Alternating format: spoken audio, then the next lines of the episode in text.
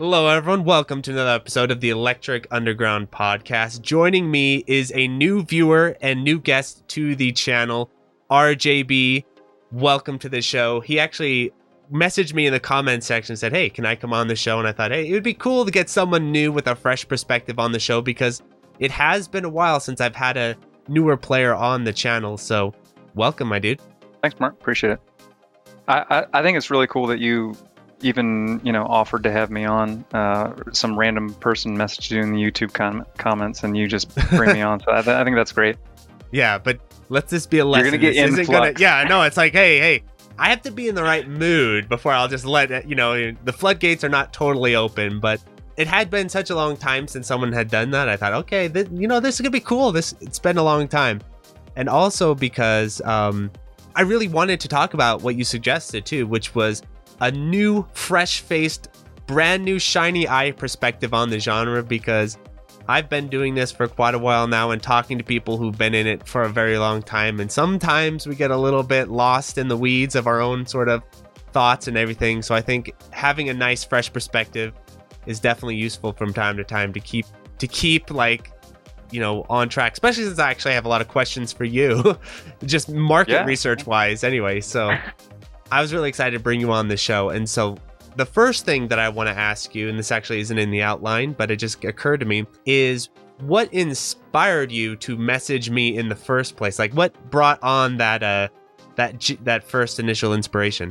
You know, I am generally a pretty, like, you know, I, I enjoy conversation. I like topics, uh, talking with people about random things. And, um, You know, you, I would say of the people that I watch Shmup YouTube stuff, like, you're definitely the forefront. And I just, I don't know, I was just like, you seem like a pretty down-to-earth guy. And I was just like, hey, if you ever want to have me on, just like, I don't know, just, uh, you know. Flattery so will you get seem, you everywhere. You seemed approachable.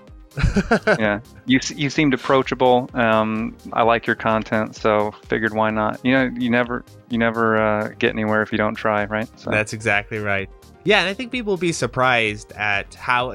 Actually, I have a funny little story about this. For people, I'm not e-famous enough yet to totally ignore the commenters. You know, maybe someday I'll I'll be e-famous enough for that.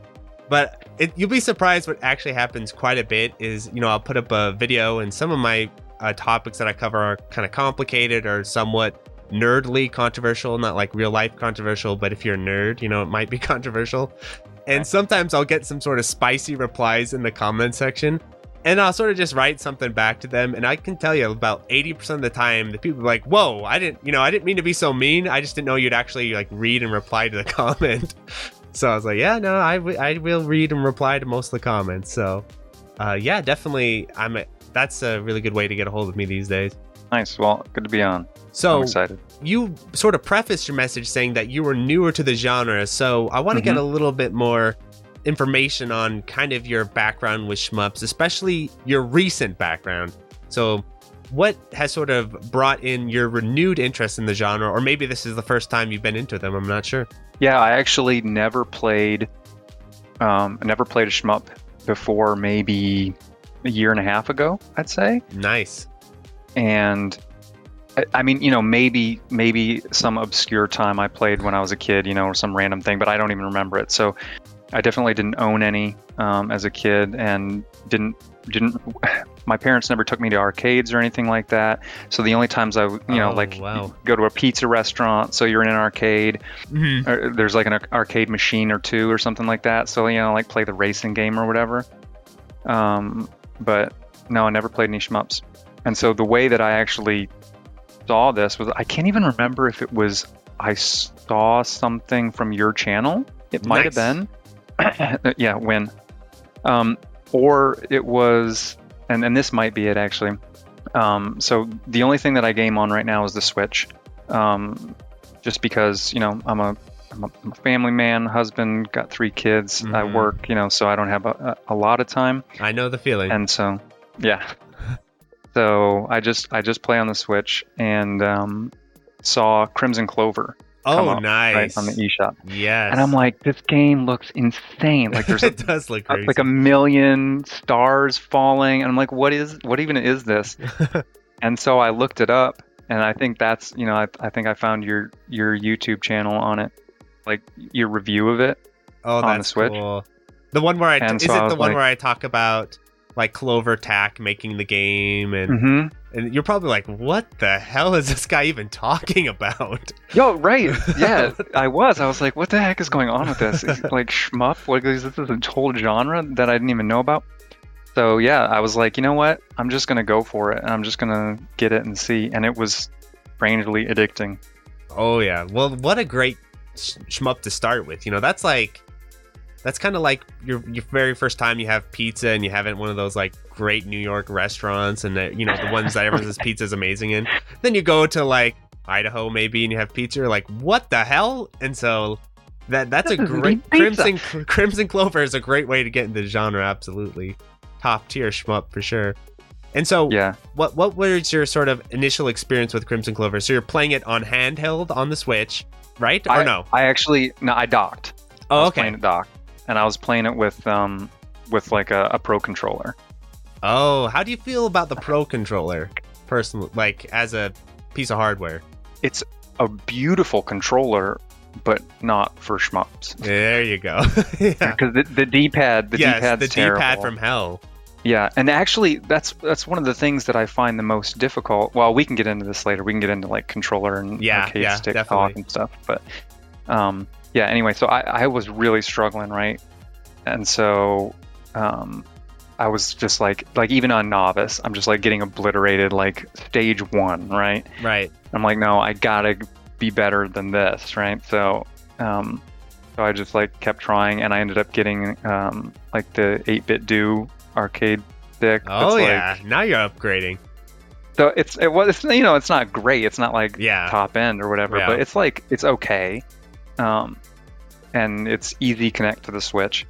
So, um, then that was like, okay, now like, you know, a couple steps forward, like ten steps back because I'm getting used to an arcade stick for the first time because I never played on arcade stick before. So that took a little bit to get used to. Um, but now that I've been playing on the arcade stick for a while, it's like second nature. I can't play on anything else, right? Like the nice. Arcade stick is it. Yeah. Especially that D-pad from hell on the Pro Controller, that thing. I don't know what uh, happened to Nintendo. I don't know if their D-pad engineer got, got assassinated by Sony or what, but the, their D-pads as of late have been pretty awful, and that surprises me. And then on the Switch, they're like, just forget the D-pad. Get that out of here. So right. It is weird. Especially that because a, the rest of the controller's so good. I know, it is weird. A company that was at one point famous for their D-pad design has really gone downhill in that regard, right. so... It kind of had a really inconvenient time, too, with the Switch and everything. Yeah, I agree. Because like like you've said multiple times, um, in like a lot of your stuff, there's a lot of good stuff on the Switch. A lot yeah. of good shmups on the Switch. Yeah, I know. The thing is, uh, as much as I'm not a Nintendo fanboy, you cannot deny that thing is a Switch or a shmup powerhouse. It's, it's pretty crazy. Though I will say the P S four too also is insane. Probably... This generation, by the time we're done with it, the Switch and P S four will probably be the most shmup-rich platforms outside of the P C. I think at this point, I mean, even the three sixty stuff is making its way onto these, so I don't think, especially the P S four with all the M two stuff, I mean, I I would have to say at this point it probably ranks as my number one shmup console outside of P C. I had a P S three, and when that died, um, I got the Switch because it's a little bit more... Uh, my my excuse was that it was a little bit more family friendly, right? So I'm not a, like a huge Nintendo guy either, right? But that's no, where they I went. Definitely came up with a great product. And me, me saying that, I've owned every single Nintendo console, so I, I I'm kind of a hypocrite like that. I have a Wii U and all that. Um, I do like Nintendo. Just uh, as of late, I guess I'm kind of dogging on them because as of late, I just don't think their their output has been that great compared to even a few generations ago. So. But this hardware-wise, the Switch is a home run for sure. That thing is an absolute beast. And it has done a lot for shmups. There's no denying that. And so you're yeah. playing Crimzon Clover on the Switch. You got your arcade stick. You're you're cooking now. Um, what was sort of your initial goal when you're picking up Crimzon Clover? Like, what was the attraction towards that game initially? I don't know. I'm I'm definitely a um, a more action-oriented game person, and I do like. Um, like roguelite type games, right? Where there's kind of like try again, didn't work out, try again, oh, didn't work yeah. out. And shmups kind of fit that, right? It's like, I mean, it, except for it's the same content over and over. Yeah. So it's like try again, try again, try again. And there's action. I'm always moving. So, um, yeah, I, I just really, I really enjoy that type of gameplay. And so, and I'm also very kind of like um, goal oriented. Like I will beat my head against the wall until I get it right. You know what I mean? Yeah. So, you know, it all just clicked with me. The initial goal was like, okay, I want to one C C this on novice. Like that was that was the original goal. Yeah, well, uh, I'm glad you, I'm glad you say that. As far as like ha- wanting to engage with the game, as far as being goal oriented, trying to achieve something in the game, because that's something that shmups, I think, especially these days, are uniquely suited for. That you really are going to struggle to find in a lot of more mainstream style games now, unfortunately. And I'm not just saying that trying to be a hipster, because as of late I've been sitting and thinking like, eh, maybe, you know, it's been a hot minute since I've covered a mainstream game on the channel. Maybe I'll find one that interests me and cover it. And I'm having a hell of a time finding something. As far as like, because the game's just really, you're either just like, for instance, I was going to cover Final Fantasy Uh, seven remake on the channel, because I thought, okay, this will annoy a certain amount of my viewers, which might be fun. Nick could also bring a new set of viewers in, or I just kind of felt like doing something a little different. But I mean, I couldn't. I the, the R P G defeats me as far as patience. I played through the like an hour or two of the game. Like, all right, we're good, we're set. Did you play so the I, original? No, like, I, was, I was playing the remake. No, I mean, w- like way back when did you play the original? On and off. I've never cleared it, but I've played it on and off for years. I've run into the same problem with almost every single J R P G, except Chrono Trigger and Super Mario R P G. I've, I play those quite a bit. But as far as like all the Final Fantasies, up, you know, old school and new school, all the new R- uh, J R P G stuff, I have the same problem where I play it for about three hours, four hours, and I'm like, okay, we're good. You know, I, I'm done here. Like, I need, I need. My, you know, I need more. I need more from you, game. I need more stimulation. So that's what I'm saying. You're like, you're like, you need that action. Yes, you know, that exactly. Content. Yeah. I mean, I even run into that with like Dark Souls and stuff too, because I was like, well, Dark Souls, that seems like that might be a little bit more up my alley. But at sometimes, even the pacing of that game can feel a little slow. That's why I liked actually Neo a lot more. And then the problem is when I start playing those style of games, then I just start saying, well, why don't I play Bayonetta, or why don't I just play some Ninja Gaiden for the five billionth time? So I always run into that too, where I start off playing Dark Souls, two hours later I'm playing Ninja Gaiden two again. So yeah, I really wish I could get a little bit more into these other genres, but it, it's a real struggle for me. And so I don't know if this could be sort of an opportunity for shmups, and this is one I want to get your perspective on. Do you mm-hmm. feel like you have this itch as a gamer that just is not being scratched anymore? Or is it just sort of coincidence you came across Crimzon Clover? No, I, I actually think that's a really good question, because um, it's true now that when I try to play games outside of the shmup genre, right? Like they'll hold my attention for maybe a little bit, and then I just find myself like, yeah, maybe I should try another, you know, Dodonpachi mm-hmm. Resurrection prior, you know. So it's like, I do I do struggle to have my attention held by other game genres now, and I don't know I don't know why that is. I don't know if shmups did this to me. Well, that is true. They will do that to you. I mean, I, I meant to ask, like prior, like okay, the day you're going through the Steam shop and looking for games, and you come across uh, Crimzon Clover, like mm-hmm. what were you looking for, gameplay-wise? Were you looking for sort of like an arcade-style game, or are you just sort of open to whatever you, you'd come across, or? Were you looking yeah, for something else and Crimzon Clover like got in the way? No, I was just oh, I was just kind of open and looking at things, and I saw like, you know, the screenshot of this ridiculous amount of stuff happening. I'm like, how does anybody see what's happening in this game? Right, yeah.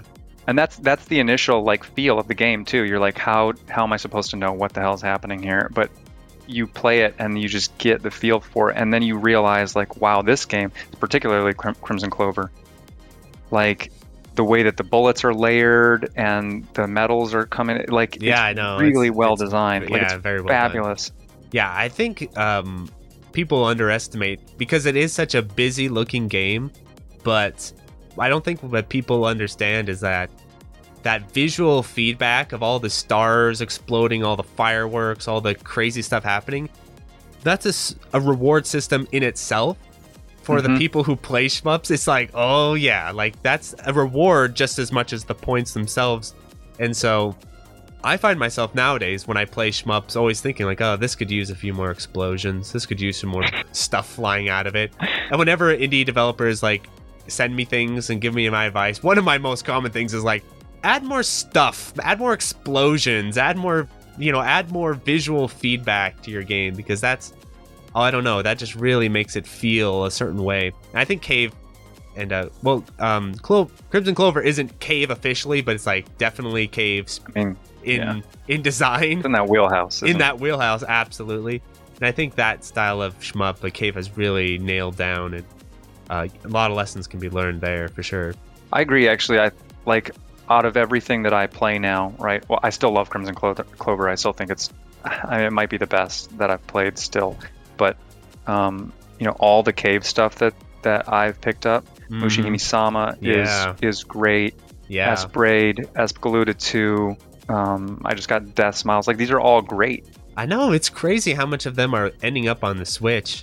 I think a reason for it, too, is just stuff seems to sell on the Switch. I mean, I can't know that for sure, but just judging by things, it seems like for the first time in a long time, shmups are moving sales-wise on this platform. So I could see why uh, developers really target the Switch for shmups. In that sense too, like why Crimzon Clover came to Switch first. I think they mm-hmm. knew like, oh, we're gonna get more sales initially on the Switch, and then when we bring it to Steam, we got to worry about, you know, supporting the P C side of things and figuring out the pricing and all that sort of stuff. So I can in Rolling Gunner, same thing. So I can you can see a trend of this happening quite a bit, where shmups seem to be making their way to the Switch right out the gate. I have a question for you actually. This is my podcast now. You're taking over. The takeover. um, so one thing that I was thinking about in terms of, so all of these, all of these games, right? I don't know if all of them had novice modes to begin with, but many of them have novice or mm-hmm. super easy or whatever they're called yeah, modes, yeah. which I think is fantastic for new players because it gives you a potentially achievable one C C to get you hooked in there. Kind of in the same vein as like fighting games, right? Where there's like there's almost like a gatekeeping situation there. It's like mm-hmm. the arcade mode is so hard, right? Yes. And that's just, and that's just like that's normal mode, right? Yeah. And then you have you have like, you know, they name them ridiculous things like baby and yes, super. Yeah. Yep. And I feel like the modern gamer, right? And we we could get in all sorts of psychology and stuff on this, right? You know, definitely. I'd be interested a lot to of talk people about that. Tend to utilize gaming not necessarily as a pastime, but also somewhat as like an escape. People have like, you know, ego issues and stuff like that. So yeah. you start calling something super easy or uh-huh. baby mode or whatever you want to call it, and it immediately turns people off, and then they quit and they don't want to play anymore. Whereas if you called that normal, and then arcade was hard mode or whatever, I think you could get more people and they wouldn't be so turned off and like, you know, hurt by the idea that, oh, I have to play baby mode to win. Yes.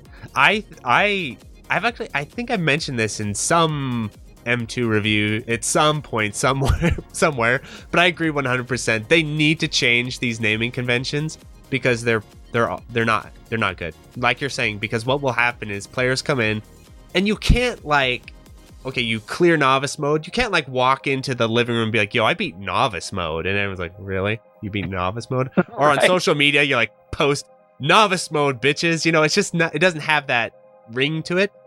And mm-hmm. uh, what's funny is like Cave had, they like figured it out and then they forgot that they figured it out. Like they figured this out with Death Smiles with rank one, two, three. And then mm-hmm. it defaults to rank one. So everyone's like, oh crap, I beat Death Smiles, you know, on rank one.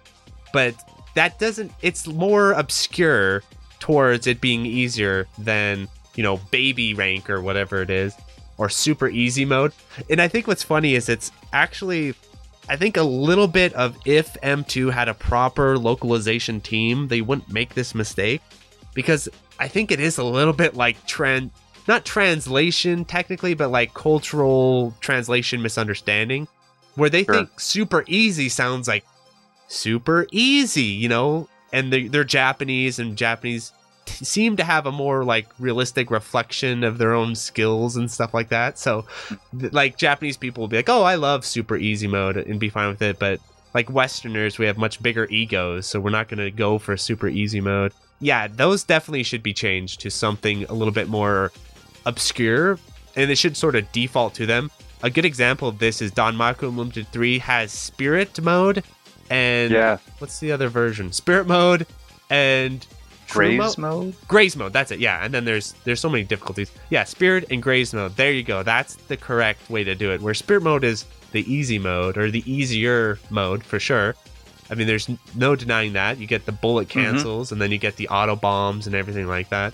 But it's also really fun. I actually prefer playing Spirit Mode over Graze Mode. Yeah, me too. I, I prefer I prefer Spirit Mode. That was another... That was um, Danmaku Unlimited three Easy one C C, which is still really hard in my opinion. But yeah, Dan three is a little... Uh, little has a little more teeth in the easy modes than um, mm-hmm. like Novice Crimzon Clover does, or the Novice Cave modes do.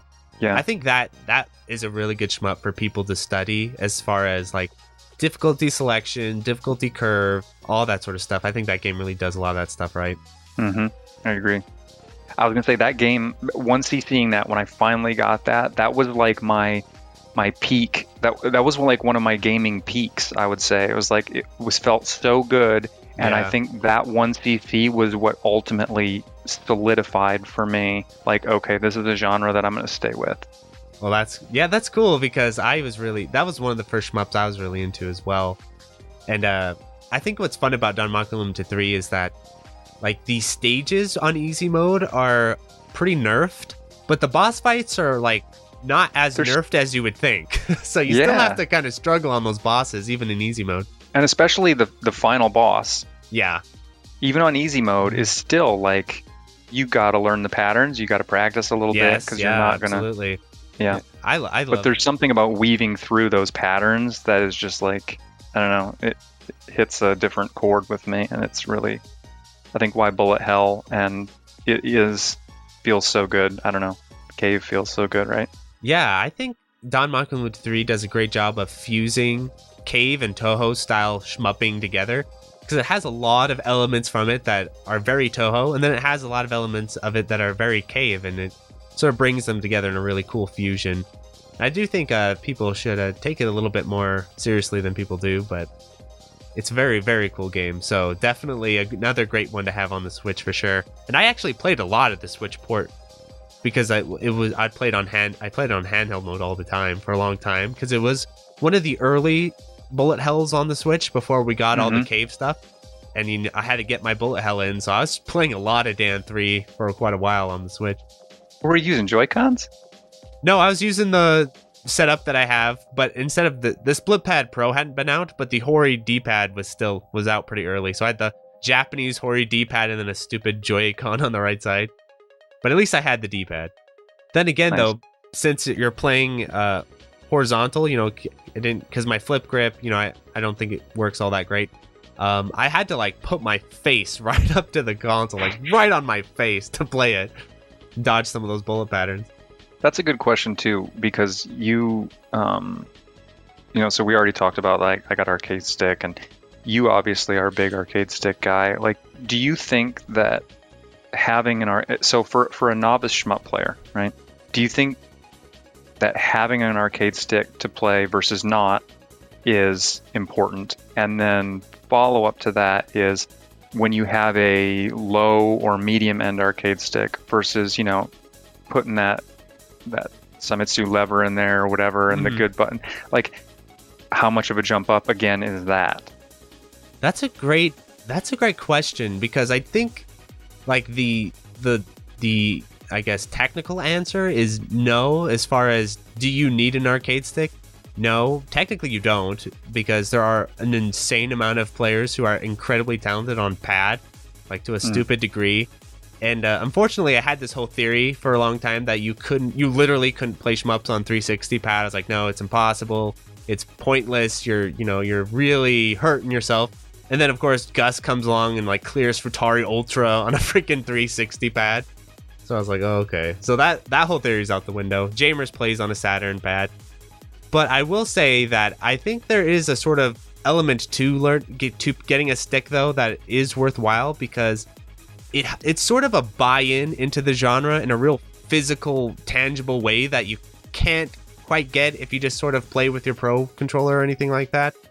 For, for example, when I got into fighting games, you know, I, for a while I was playing on the D-pad on the P S three and everything like that. And like technically, you that's perfectly fine. A lot of pro players play on D-pads, especially on PlayStation pads. So I could have just stayed on the pad, but I felt like I needed a little bit more buy-in into the genre, you know, a little bit more of a physical way to get into the genre. So I got myself a cheap Hori arcade stick. This was my very first one. It was wasn't great, but it wasn't horrible. But it wasn't like Saimitsu or Sanwa or anything like that. It was one of their own crappy pri- prior, proprietary ones. And I think that step can be a useful step forward for people, because you have this sort of dedicated peripheral that you're using for shmups. It sort of sets the genre apart in your mind. You have this sort of physical thing hanging around reminding you, hey, you know, you're not playing shmups recently. Look at the dust here. You know, you need to get back to it. So I think in a lot of ways, I would, I would definitely say, if you want to sort of get yourself a little bit more invested into the genre, getting an arcade stick is a good way to do that. And also, they're just awesome. So there's that. And uh, really fun. Yeah, I and I play everything on arcade stick. I, like, I went so full arcade stick, I don't play anything on arcade stick unless it forces me to play on a pad. So, like, all two D stuff at all, I play on arcade stick. I only play on pad for, like, purely...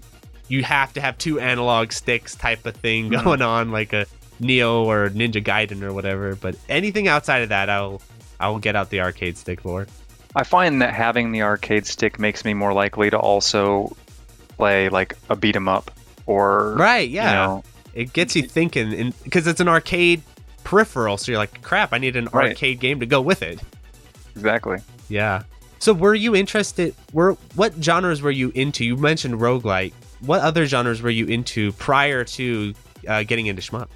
Um, I played some R P Gs. Um, I would play, I would play things, you know, like, well, my old gaming days were like real-time strategy. Oh, that's awesome. Um, so like Age of Empires type stuff, and we Brood War? I, I had a friend that I'd play. Any Brood War? I didn't play StarCraft. Oh. I love StarCraft mm-hmm. Brood War. That was like my favorite game before shmup. Maybe there's a some sort of common thread that we're not finding here. It's well, like I do all know these, on you know. a really old episode of the podcast, I interviewed Prometheus, and he he's a really talented shmup player, and one of the main sort of inspirations for me getting into the genre. And he was really into Brood War, and so we had, I was like, oh, this is the thing. I was like, oh, this is a thing. Shmup players love Brood War, but it was really just I think me and him. I don't think there's a huge crossover. But uh, now you're the third. You can join the crew of the R T S to shmup fans. I mean, you think there's like a there's a lot of frenetic movement. I mean, yes. if you're playing R T S as well, right? Like you're all yeah. over the place. And, and so there's I, that you know. space control too. Like you're there's some points in Brood War where you get out the siege tanks and stuff. It feels a little shmup like. You get out the siege tanks, you get out the, the carriers, and you're covering the the sea and the land and the air. Especially if you play Terran. I don't know. It gets a little shmup feeling at times. so, right. Plus, there's uh, if you don't know, there's Mission Craft, the greatest shmup of all time, which is a uh, ROM hack of uh, uh, I think it's Strikers one. It's either Strikers one or two using Brood War sprites. So you can. I'm definitely going to cover that on the channel soon. But that that's, that's just a fun idea. So it's a literal StarCraft shmup. You have so much more knowledge in this area than me. That's fine. I'll be lost I, in that conversation. Yeah, that's fine. But so you were more into like Age of Empires. I think that game's really fun. Uh, so did you play competitively? Uh, we play, you know, um, we played online, but not competitively. I never did any real competitive gaming. So mostly just things. And, you know, more recently, lighter things, you know, Mario, Zelda, stuff like that. Which and types play of Mario's and Zeldas? Like the old school ones, or are you playing more like the uh, the more recent three D ones? Um, both. I I really loved uh, uh, Mario as a kid, and so having all of these ports on the Switch, right? Like they had um, the three D All Stars port, so you could play Mario sixty-four. Oh yeah, yeah. Yeah, you, um, there's obviously Mario Odyssey, and there's some of the Wii U two D Mario stuff coming. So there's a ton of different Mario games that you can play now on the Switch. So do they just, have Mario three on there yet? They don't. Well, maybe maybe like Nintendo Online or whatever yeah, it is. Yeah. I think they might have Virtual Console. Well, Nintendo that. and their Virtual Console, it's uh it's uh, it's hot and cold. They'll give it they'll give it to you on one, and then on the next one they'll take it off again, and the next one they might bring it back again. I'm just keeping a running tally of how many times I've bought Mario three. I once I hit like twenty, I don't know what I'm gonna do, but I've bought that game so many times now. Uh, it's just funny. So good though. It is. Well, it's my favorite Mario game. Um, yeah.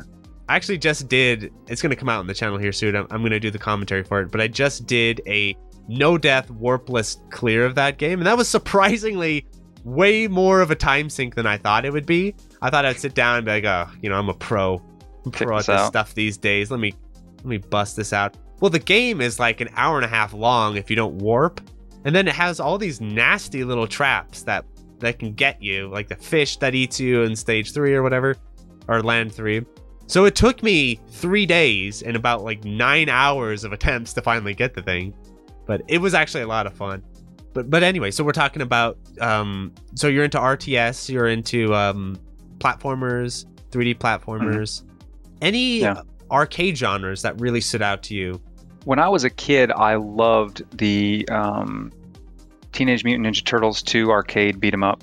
Oh, that's a good one. That was on N E S. I mean, I played the heck out of that thing when I was a kid. Um, so I really loved beat 'em ups as a kid, but um, you know, I don't, it, it's weird how you kind of go away from some of these things that you really, really loved. Yes. And so I hadn't. But then once I got the arcade stick, you know, then Fight and Rage and Streets of Rage four, I got both of those, which great. both great, great games. Fight yeah. and Rage is fantastic. Yeah, that's my favorite. You know what's funny is uh, there's some controversy among my fans of, on the parry system, where some of them, like myself, love the parry system. We're all about the parry system. Then other people are like, I hate the parry system. It's stupid. I wish there was a block button. What do you think? Would you do you like the parry system, or do you, would you prefer a block? Oh my gosh, I can't even say that. I haven't I haven't played it enough yet. I mean, I've played it enough to see that it's really, really deep. But, um, you know, I, I play too many shmups to have enough time. Yes, yes that's true. And the thing about the parry system is, like, uh, you really do need to sit down and practice it like a fight. That Maybe that's why I like it. You know, it kind of reminds... Well, it's definitely inspired by Third Strike. And so you really will have to go into training mode and, like, learn the enemy's strings and parry their strings like in a fighting game. I think that's mm-hmm. the coolest thing ever. I love that. And... I, I prefer that over like just standing and blocking things and stuff.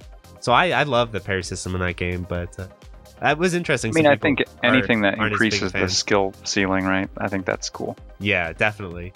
I guess it's just sort of a different style of beat 'em up. A, a rare one. There's really not a lot of beat 'em ups like it. Maybe that's why I like it so much, where it's so fast paced and you can, there's supers and parry. It's like a fighting game beat 'em up mesh that works so well. Yeah, the combat system is really deep compared to a lot of other ones. Mm-hmm, I agree. So you've been uh, working the arcade stick. What are you have the eight-bit uh, eight-bit dough? Are you thinking of upgrading that? Are you invested enough to do that yet? Are you still kind of? I'm I'm cool thinking it about is? it. Yeah.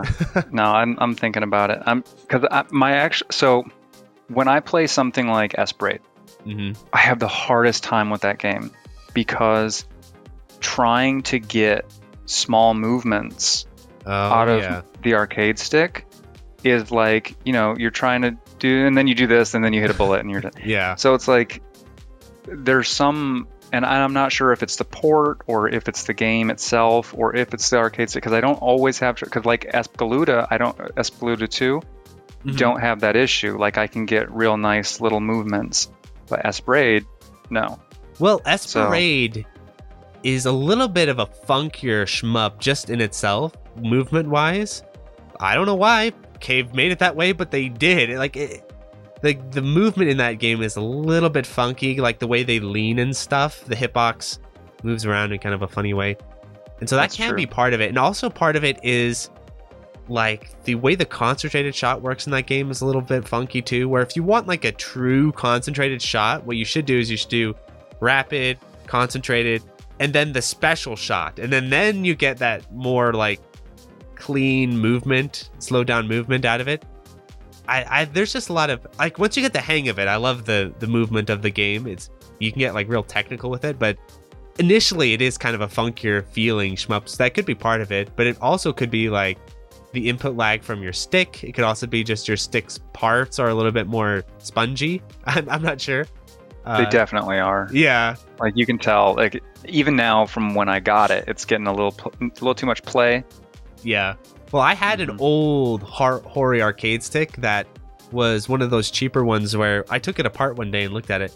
It was like rubber on the inside, and then it was like plastic, and the micro switches were just like built into it in a weird way. It wasn't anything that you see on like a Sanwa or a Sumitsu.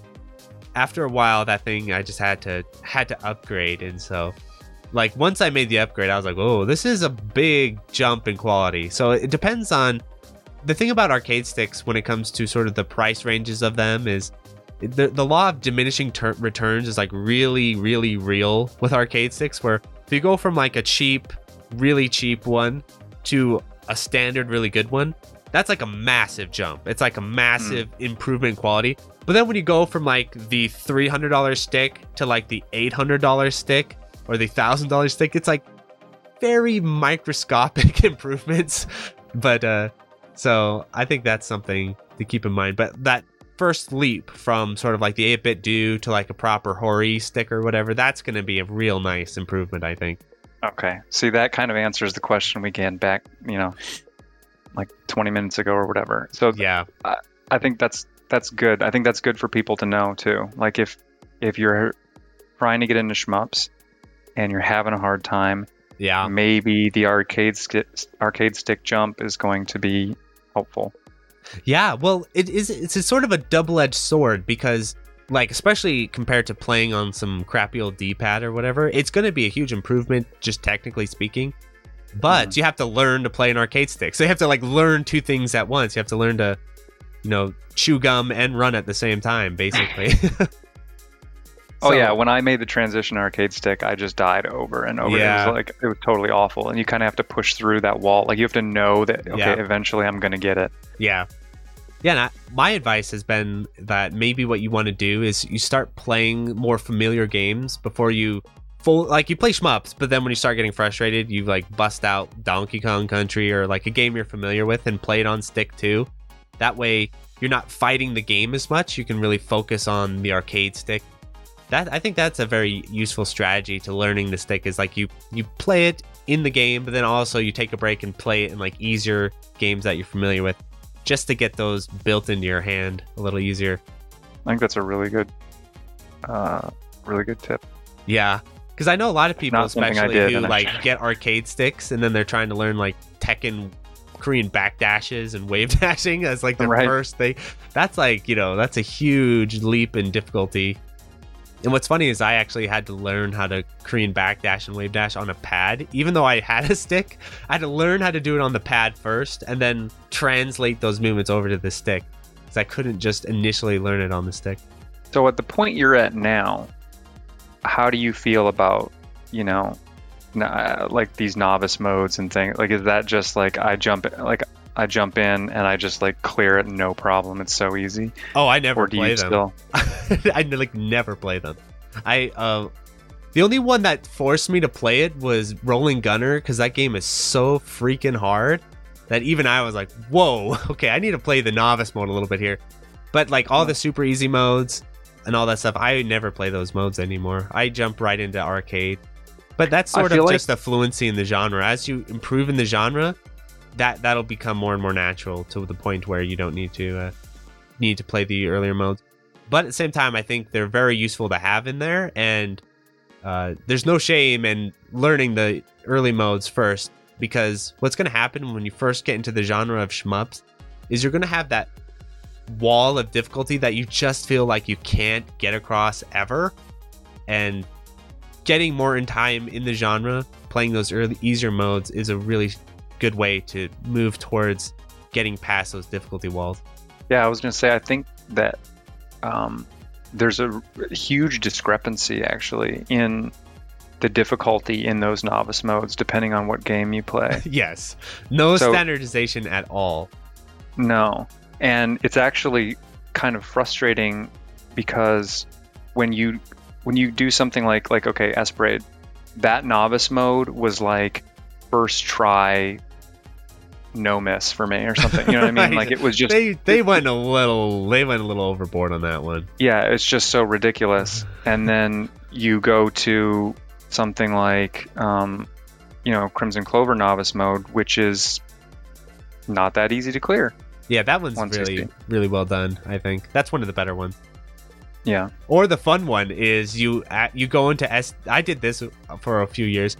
You go into S D O J and you accidentally select expert novice mode, and so it's like still hard. You're like, "Oh my god, how hard is this game?" Because that game has a hidden difficulty where if you choose the expert ship, it also changes the difficulty of the mode. Uh, Mushihimesama yeah. has that actually too. If you go to ultra novice mode, that's kind of a fun time. It's harder than arcade mode, or about as hard as arcade mode. I just got my Mushi uh, novice one C C. Were, so were you? Uh, did you see the ultra novice mode? I did not. I think it's.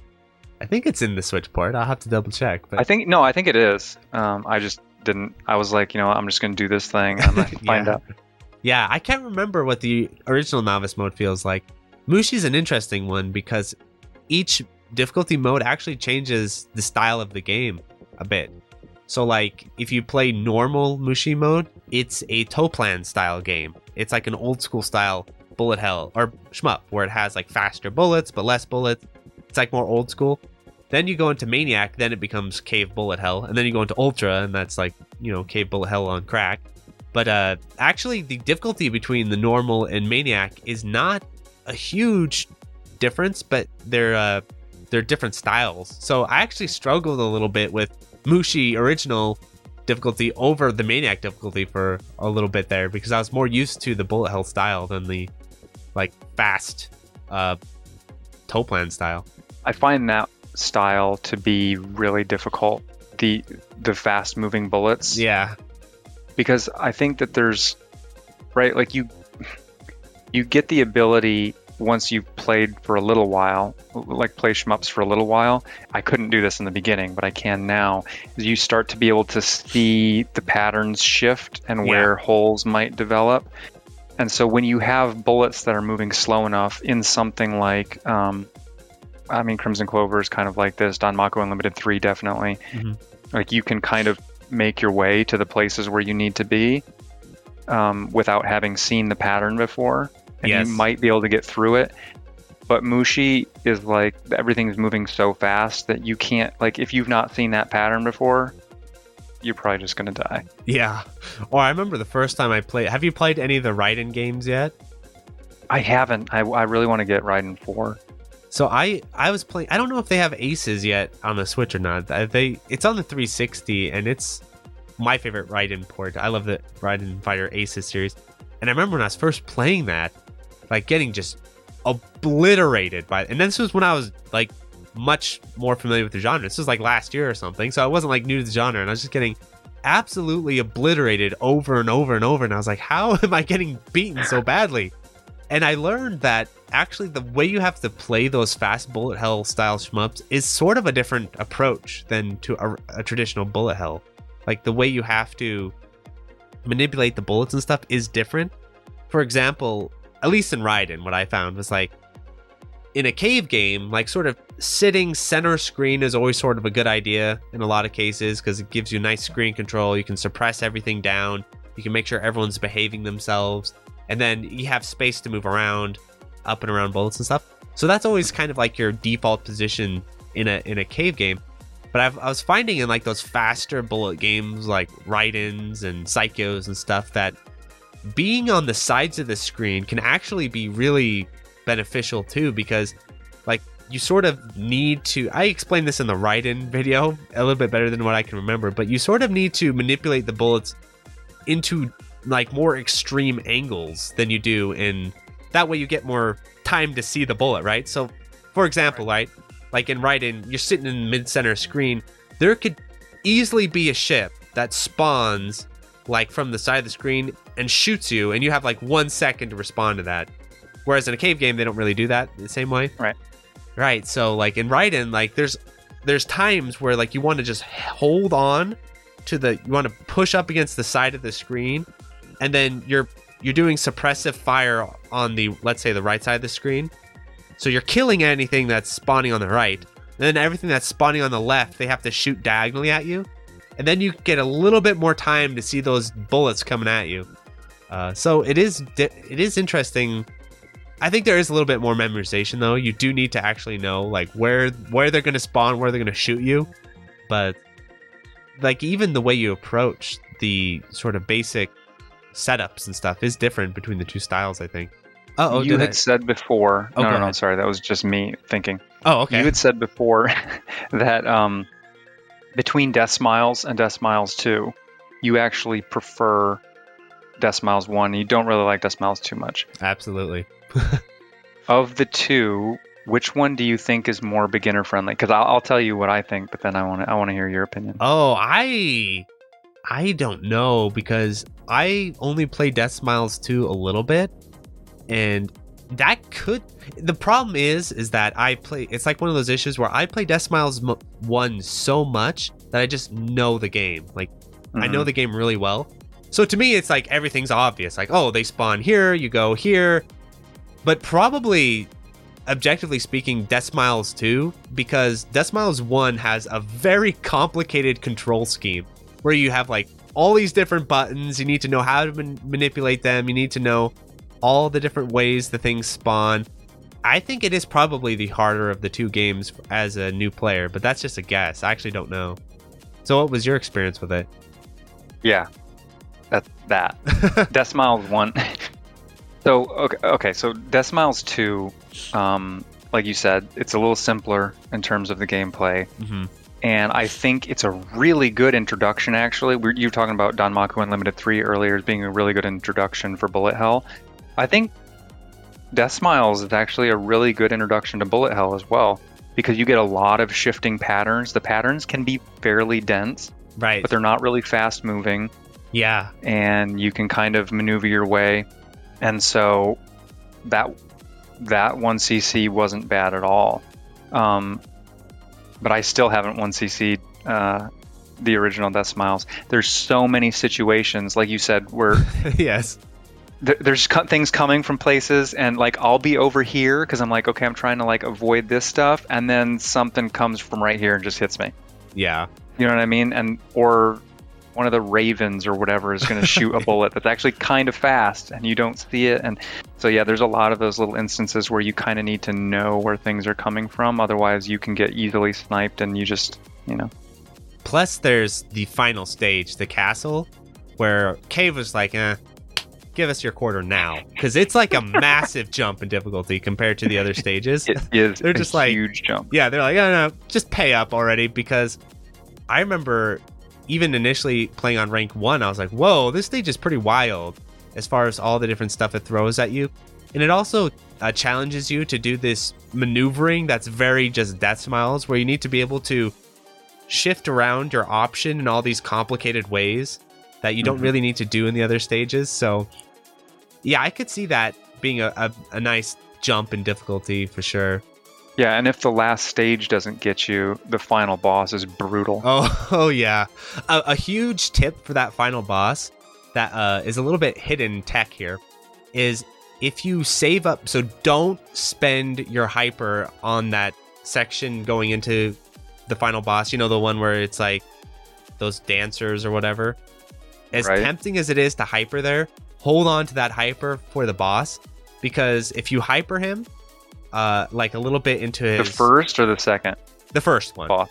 The first the okay. first phase of it. Uh, if you hyper okay. him, uh, that cuts down on his nastier patterns at the end, because his mm. end patterns are ruthless. And also, if you don't bomb him ever, so you just don't ever bomb him, you get two extra extends from him. He'll drop an extend item with two extends. So that's the secret on that guy. Yeah, that's a huge, like, whoa. because you can save yourself. It, it, it's a run breaker or maker. Like if you get that extend item, you're like you're good, you're good to go. And if you don't yeah. get the extend item, you can still make it, but it might be a little dicey.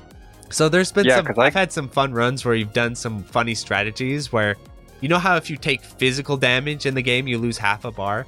Half. Yeah. So I had this one run. It was a rank three. I think it was my very first rank three clear, where I had one bar left, and it was during that one of the more difficult patterns, the one where he flies around and there's all these bullets everywhere. Um, well, that's all the patterns, but he like flies around at you, sort of tracks you. And uh, what I did was I rammed into him and lost half the bar. But during the invulnerability of the of that uh, ram, I point blanked him and killed him and got the extend item.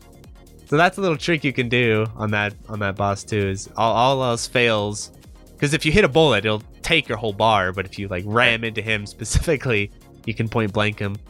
So uh that's a little tip too. But yeah, the final boss in Death Smiles is a tough one, and there's no way to train against it without MAME or whatever, so that's also tricky too.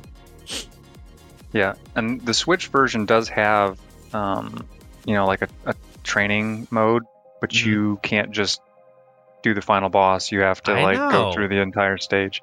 I know, and Cave, why? Because Cave on all the other ones doesn't do that. Like all the other games, Cave did on the three sixty. They had boss selects, but on Death Smiles they didn't, and I never understood why.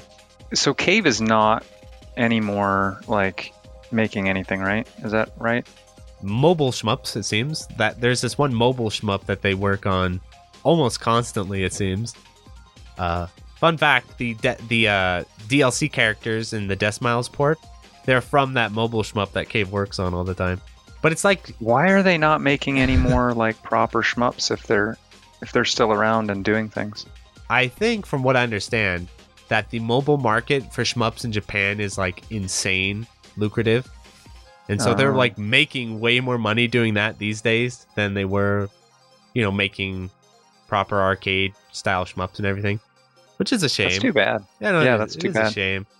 Yeah, so I don't know if we'll ever see another Cave, like, you know, food, uh, Mushihimesama sequel or another Cave shmup, proper Cave shmup, maybe, but hasn't looked that way for a very long time, unfortunately. Bummer, but you will get people who, so like, good. branch off of Cave and do stuff. Like, Rolling Gunner, from what I understand, had some Cave staff involved in that. You haven't played Rolling, Rolling Gunner yet? Ah, that's one you got to pick up. That one's on the Switch. That was one of the O G Switch shmups, because it initially came out on the Switch, and the, if you wanted to play it on the P C, you had to order it physically from Japan and from like this little website and everything. But you could get it on the uh, Switch eShop. So for a long time, people were playing Rolling Gunner on the Switch, and I think I, they had an the, exclusive one of the reasons D L C I haven't on the picked, Switch for a while too. One of the reasons why I haven't picked that up is because I was unsure how the rolling gun worked. Like I was like, do I need twin stick for this? Like what? Is, I think how is what's it? funny is in the D L C you do. So like in the D L C mode, you use you use like the right analog stick or something. But in the traditional mode, no, you don't. It's it's all analog controls. You played on an arcade stick and everything. But I won't lie, it is a very technical game as far as controlling that rolling gun. That is part of the appeal of it. Like it's there's nothing quite like it controlling that thing. But it is it is tough. It's a hard one. It's one of the hardest shmups I've ever played. Oh wow! It does have a novice mode though. That's really good, but that novice mode is pretty tough too. And I haven't played Ikaruga either because I'm not a huge fan of puzzle games. Yes, the, the famous Ikaruga. That's I did. I, that that was me callback to one of yeah, other the videos. By the way, Ikaruga is not a puzzle game. Yeah. Oh my gosh! I know. I think the people who've seen that video tend to. It's not as popular as I was hoping it'd be, but oh man, all these years. I cannot tell you. Every it's like a it's like contractually obligated whenever you review Ikaruga to mention it's a puzzle game and to talk about its puzzle elements. And yeah, I don't want to go on the whole rant about that, but yeah, I think Ikaruga is an interesting one because it's a very particular style shmup. Like some some and it's not just like casual versus hardcore or anything like that. Like some really hardcore shmup players love Ikaruga. Like I know Plasmo definitely does, and a lot of really talented shmup players love it. Then other ones don't like it as much, and I'm kind of in the middle. Like I try really hard to get into it, but I just can't. The same way as I could uh, Radiant Silvergun, for example. So someday, someday I think I'll try to play it and do a good job in it. But I just like, it has a certain pace to it that for me is just hard to get into. It's a very slow pace shmup, at least initially in the first few stages. The Dark Souls and shmups. There you go. Yeah. sh- I, I actually, that's one of the reasons I haven't picked it up is because intuitively it felt like it had to look, uh, it looked like it had to feel slower. Um, yeah.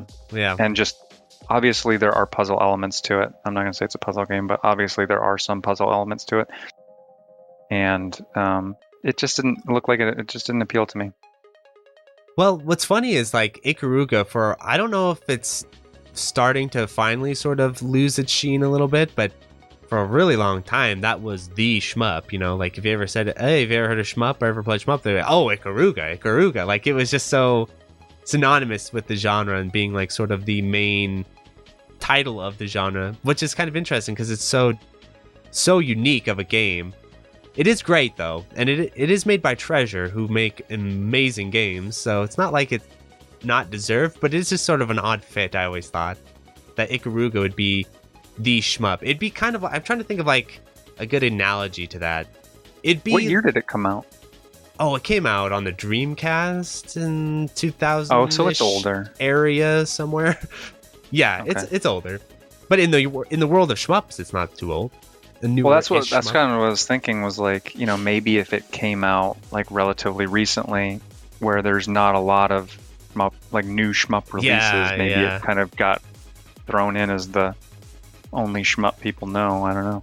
I think it was definitely in the right place at the right time. That was definitely a part of its appeal. It was in definitely the right place, right time type of game because it came out on the Dreamcast sort of, and it um was three D and it, it looks great, and then it has the mechanics, the polarity system, like it had all the pieces that were needed to make it like kind of a, a cool pickup to people who don't really, who aren't really into shmups, but they're more into niche style things, you know.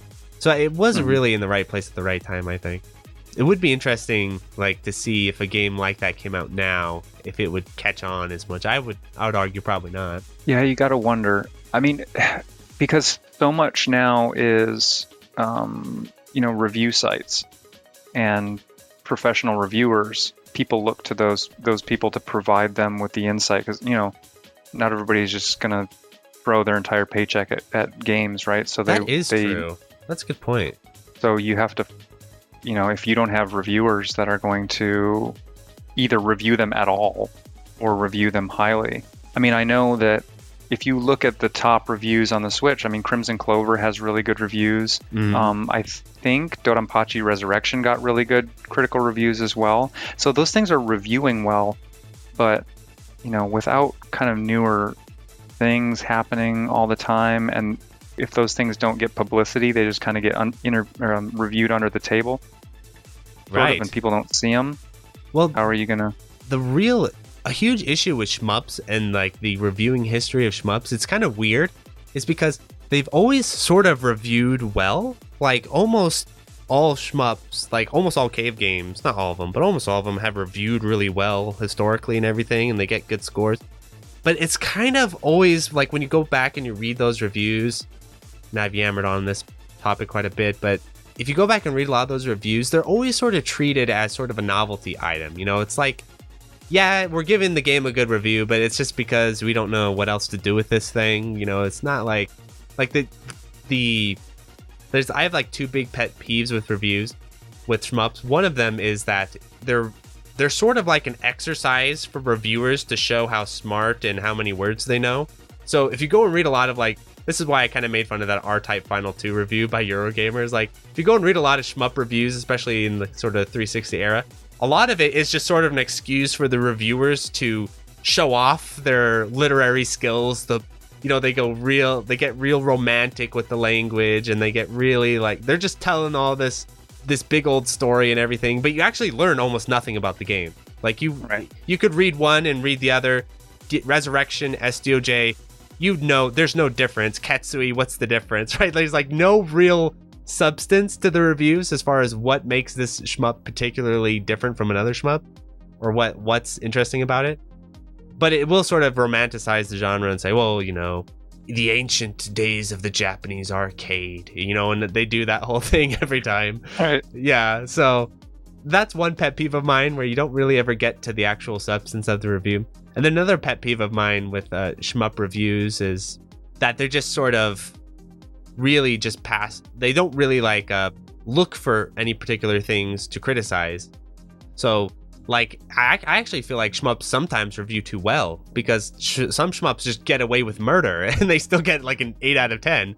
And then other shmups do everything. If the reviewer doesn't know the genre, though. Right, yeah. Right? Other... Like, if the reviewer doesn't know the genre, they're just reviewing, like, what are they doing, right? Yeah, exactly. And then other shmups, like Ketsui Deathtiny, one of the greatest shmups ever, it did review well, but if every single shmup reviews well, how is that special? You know, wh- right. What makes Ketsui Deathtiny special if, you know, Psycho Collection gets eight out of ten and it gets a nine out of ten? Like, even though, in my opinion, the difference in quality between those ports is massive.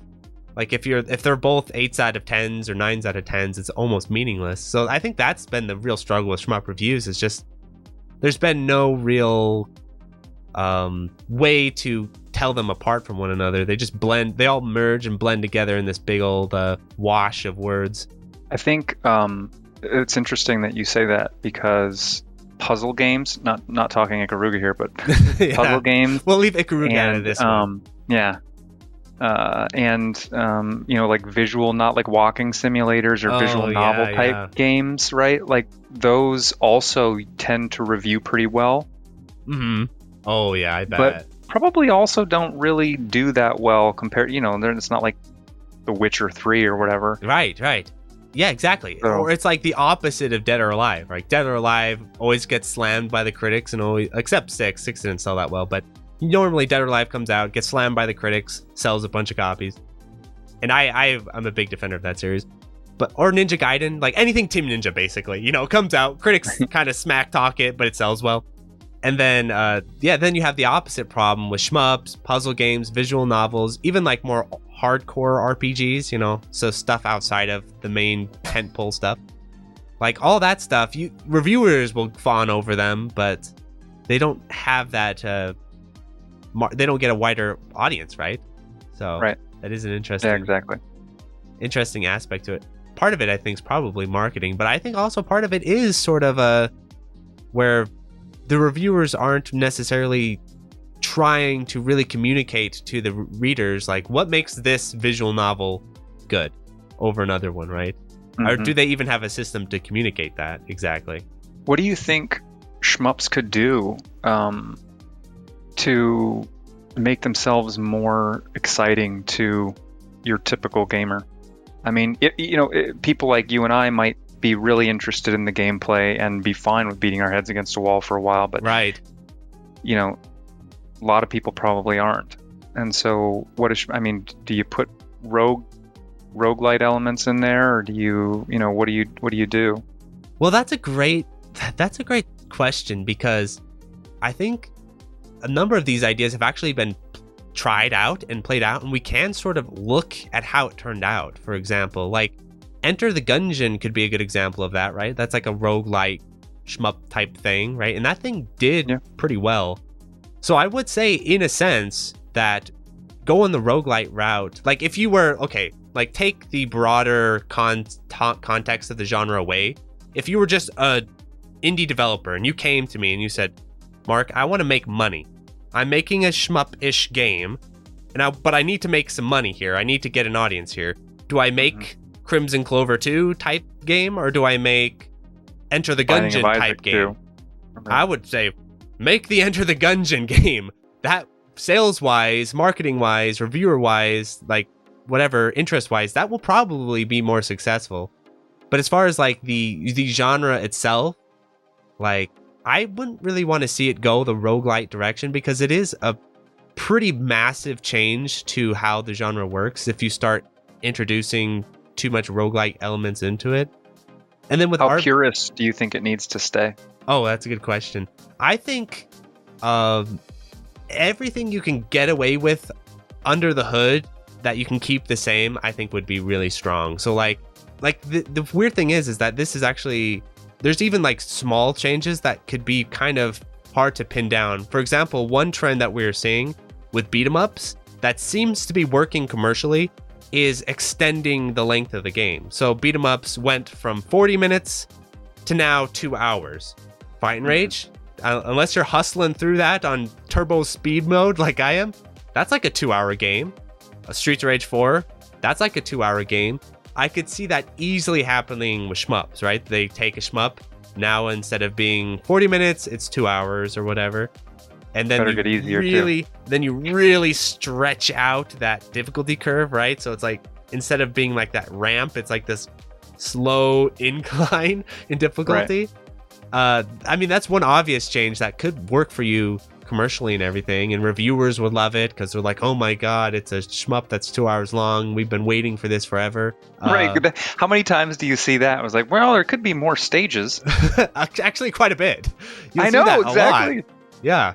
Yeah. You see that in a lot of, not just that Ikaruga one, which I cannot help but make fun of, but also you'll see that like there's been Raiden ones where they've talked about that. I think of Raiden four reviews, you know, they're like, well, it's a cool game and everything, but it's only half hour.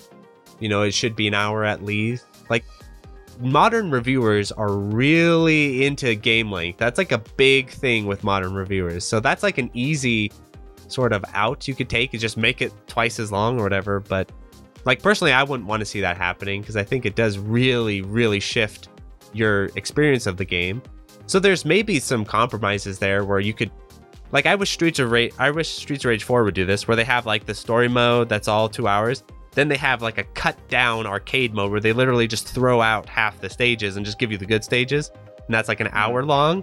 So you could just play arcade mode for an hour instead of playing story mode for two hours. That could be an idea. Um, that might be hell on earth for the developer, but you could you could do that. Do you think it's because people on average are playing more games now for longer, so they want longer games? I, I think it's just the... I wonder what you think about this too. I think it's just the way game design has shifted, and sort of uh, even the way we talk about game design over the years has really shifted to, like, we want bloated releases. We want releases that are ever expanding, ever growing, constantly new, but really not that new, right? Like, mm-hmm. uh, you see this in a lot of stuff, not even just mainstream yeah. games. Where like, oh, there's a new Neo, there's a new D L C, there's a new quest, there's a new D L C of the D L C, there's new... Like, you see that all the time, like, constantly adding D L C stages, more stuff. But even in, like, fighting games, where they're constantly, okay, here's a new D L C with characters. Character. Here's a new D L C with characters. You know, by the time the game's over, the roster's, like, sixty-eight people or something. Think of Smash, right? How big is the roster of Smash now? It just keeps growing and growing and growing. It's mm-hmm. insane. I think that. Yeah, I, I think you'll see that across all the genres, not just uh, not just the mainstream one. No, I completely agree, and I, I I think it's because people are gaming longer. They're they're spending more of their time playing games. I think that's true. And and so they want and and right, like they start investing all of this time into something. And so, the, it's, and this is particularly like with something like fighting games, right?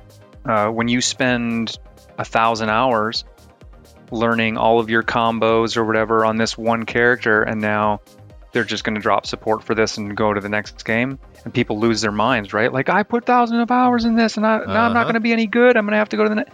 Yeah. So been there many times myself. Yeah. So I think that there's a lot of resistant, well, and people just generally are resistant to change.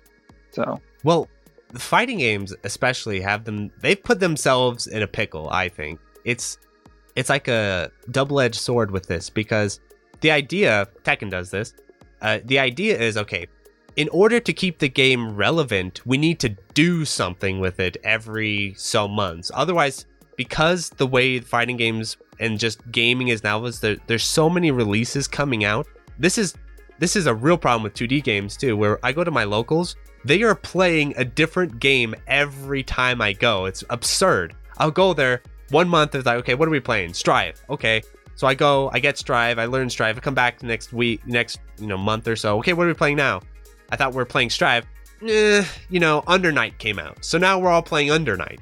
All right, let me go get Undernight. I go practice Undernight, come back. All right, I'm ready to play Undernight.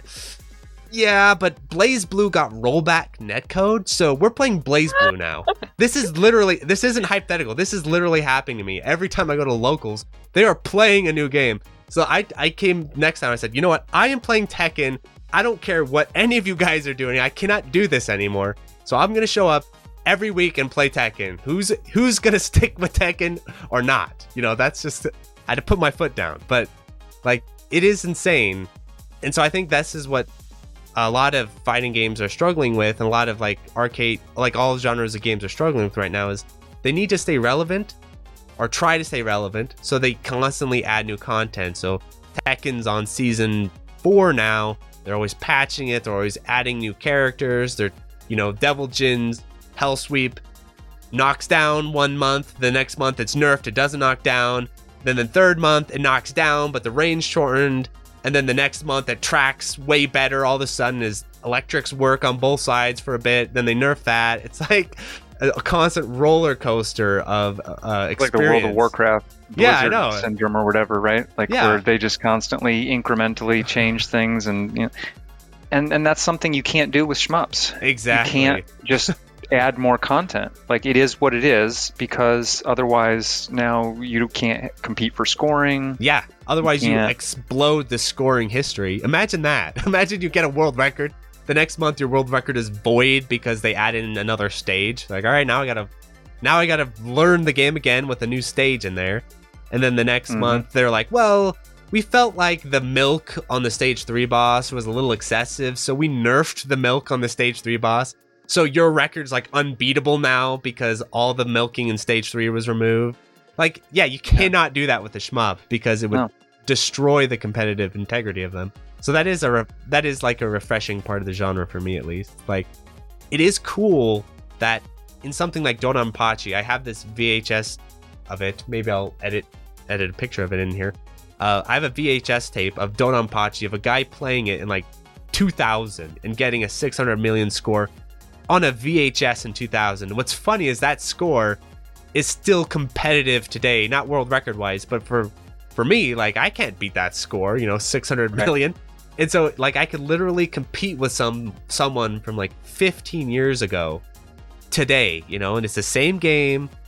The scores are still equivalent. There's no, you know what, that's that's crazy. That's that's something that's super cool in shmups. That's so rare in other genres that you don't really get yeah. past. And it's also really nice for people who, you know, maybe they want a game, they want to get a little bit of that competitive uh, edge out, right? But they don't have time to go to a local game group yes. and play, or maybe they don't want fighting games. Maybe they can't go to the arcade. Maybe they can't do this or that. Yeah, exactly. Um, they can't join an online thing. You can still compete, right? Like, you, you can just, and and you're sort of competing against yourself. Like, how good can I be today mm-hmm. versus how good can I be tomorrow? Exactly. And it gives you, it gives you a sense of accomplishment without, you know, making you want to rage quit or right, right, or without that roller coaster of uh like I've run into this. I love fighting games, I'll continue to play them, but I mean, they are a roller coaster competitive wise mm-hmm. where I got pretty good at Street Fighter four, and then five came out, and that was that, and I didn't like five, so it's like, okay, what do I do with this skill set? It just melts away, right? Or another problem is, like, I feel like I'm pretty good at some fighting games, but there there's so few people who play them or care about them that it's almost meaningless. Like, I'm pretty good at Dead or Alive, but There's there's not many Dead or Alive players out there. So, mm-hmm. like, recently I've decided, okay, as much as I love Dead or Alive, I'm still going to play it and play a little bit online here and there, but I'm going to focus more of my energy in Tekken because it's just such a bigger scene and it is more widely recognized and respected. So, like, you run into that sort of issue a lot with fighting games that you don't really run into with shmups, necessarily. You can a little bit. Like, if there's only... it's only you playing this one obscure shmup, it can feel that way. But like with Dodonpachi or whatever, you know, there's just there's just a it's more much more stable, right? Like you're you're not worried about three years from now are all the scores of Dodonpachi going to be removed? And plus, the world record is so high, you could spend twenty years just chasing the world record now. Like, you don't even need any more scores to compete with, because that the skills ceiling is already so high that if you could even scrape at it, that would be impressive. So, right. yeah, like th- that type of thing you don't really need to worry about with shmups as much. I think that is a bit of a barrier for entry, though, for people like like myself who are newer to the genre. Yeah. Like if if you were going to do some sort of event, like, and you have Shmup Slam, mm-hmm. and to compete in something like that, right, is really intimidating, because you know that you're, like, if you're going to play against this niche group of people who have been playing shmups for who who knows how long, decades, and they're just getting these massive scores, and you don't even know where the points are coming from. You're like, what is yeah. it? What is even happening here? So there's always going to be that barrier to entry where people are like, eh, do I do I want to go and even do this and embarrass myself in front of people, you know, whatever. Yeah, that, that I think that's the biggest, competitive-wise, that's the biggest weakness of shmups right now that we need to sort of figure something out for. That's kind of one of the main reasons I put Slam together, was because, like, the top end side of things is really compelling, right? Like, there's a lot in the top end. Like, if you... If you come into shmups and you're like Moglar and you're chasing world records, and right. there's a lot for you to do. There's a lot of people who will, well, relatively speaking, there's a lot of people who will be interested in what you're up to. Like, it has a lot of built-in meaning, right? But that's a very small slice of the shmupping population who are able to do that. And so there's this sort of listlessness for newer players, or like mid-range players, myself included, where I'm not ever going to break the Dodonpachi world record or anything. So you need to find some sort of way to make your your gaming purpose feel relevant and matter a bit, but it's it's not realistic to expect everyone to be setting world records and everything. So that's why I thought, like, having an event like Shmup Slam, where it's more of just a demonstration across many skill levels. You don't need to be a world record holder or anything to, to get into Shmup Slam. Like, having that, I think that's a, a really good way to go about it, is having A, a venue or an opportunity to show off your gameplay, because even if you're not great, shmups are fun to watch live, because, you know, you could die any second, and it is that the human drama element of the game itself is still pretty interesting, even if they're not world record players or anything. I think that's a that's uh, well, first of all, I think that's a really good point. I think it's cool that you are setting up an event like that. Um, I think this gets back to that thing, though, that the the competition. On the one hand, right, it's it's positive that you can compete with somebody from fifteen years ago. On the negative side, you're competing with someone from fifteen years ago. Yeah. So if you if, right, if you go and play a fighting game, right. there's that one guy right there. Exactly. All you have to do is beat that one guy, and you've done something for yourself. You've beat that one guy.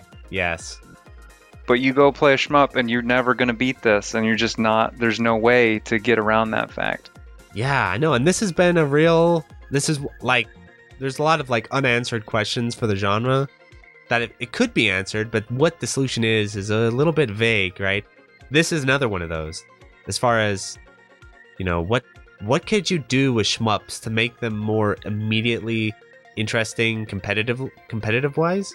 And there's like, you know, leaderboards, there's that idea, like built in leaderboards in games. I think that helps a lot, but mm-hmm. again, it does. It, but it's, I think that's one really good solution people should do. But it's still like, yeah, it would be cool to have some sort of... That's why I tried the Kumite event, where you removed the scoring and just had like survival duels. Because Toho seems to be somewhat successful in this, because most of Toho, a lot of like Toho World Cup and everything, a lot of it is like survival duels. And that's a little bit more translatable, I think, to like competition than scoring duels. Because unless you're...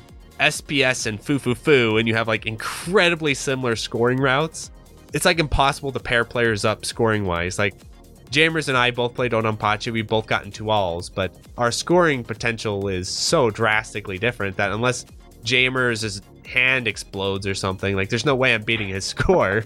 So but but it, like in a survival duel, it would be a little bit more doable that I could. Now I'm not saying that I could, because I didn't, but like, it is conceivable that I could potentially get closer to beating him in a survival duel, because all he would need to do is not two all, and I two two all, and then I could beat him. So that was one idea I've, I've had, and I might do next after Shmup Slam five. I'm gonna do another Kumite to test this a little more, see if it catches on a bit. But like survival duels could be an answer. Yeah, that seems like a neat idea. And then of course there's uh there is uh, PvP shmups like Rival uh, Rival Megagun that seems to be catching on a bit. Like, that is a real thing. Like, a, a core gamer Treff, uh, that there's this German... I've never uh, heard of it. Well, it's this German um, venue, and they host in-person uh, duels in a rival... a Rival Megagun that seemed to be pretty popular, or popular-ish for Shmup. So that's another idea. See, I've never even heard of Rival Megagun. Yeah, well, it's it's a newer Shmup. Um, it, it is on the Switch, but I think the Switch version isn't that great because of the input lag. The Steam oh. version's the way you want to go. But that could be another, you know, avenue, is like have actual direct PvP Shmupping. That's something that's been a little bit explored. Interesting. I'm trying to like think of what this would look like, and I can just keep envisioning like... Oh, well, yeah. Bullet. It, basically, the way it works, uh, just basically, is that you're side by side, sort of like, you know, competitive Tetris, you know, how like you're side by side in Tetris, okay. but you're not like throwing mm-hmm. Tetris blocks at each other directly. So you're side by side, and then the stage thing spawns enemies, and you like chain them and combo them. And the way you chain and combo them gets you meter or whatever. And then that you shoot over at your enemy, and there is there is a, a mode or a ability in Rival Megagun where you actually do take control of a ship for a minute or two, and you fly this little boss ship, and you fly it around their screen, and it it's like nerfed, so you can't just totally destroy them. But uh, so I think Rival Megagun is probably the most the closest I've seen to like it's either that or Twinkle Star Sprites as like a really good PvP shmup. But there, I have also seen like arena PvP shmups where they're like, you literally are like flying around trying to shoot each other and stuff. I don't think those work quite as well, but who knows? Maybe there'd be a... Because the problem with those is if you start to add on to those too much, you, you just start shifting into like a third-person shooter, or you'd start shifting into like a virtual on or something, right? So I, I feel like those aren't as interesting as like the side-by-side Tetris-style one. Yeah, because then is it really a shmup anymore in the sense? Because we were talking about like how pure does the genre need to stay, right? Right, yeah.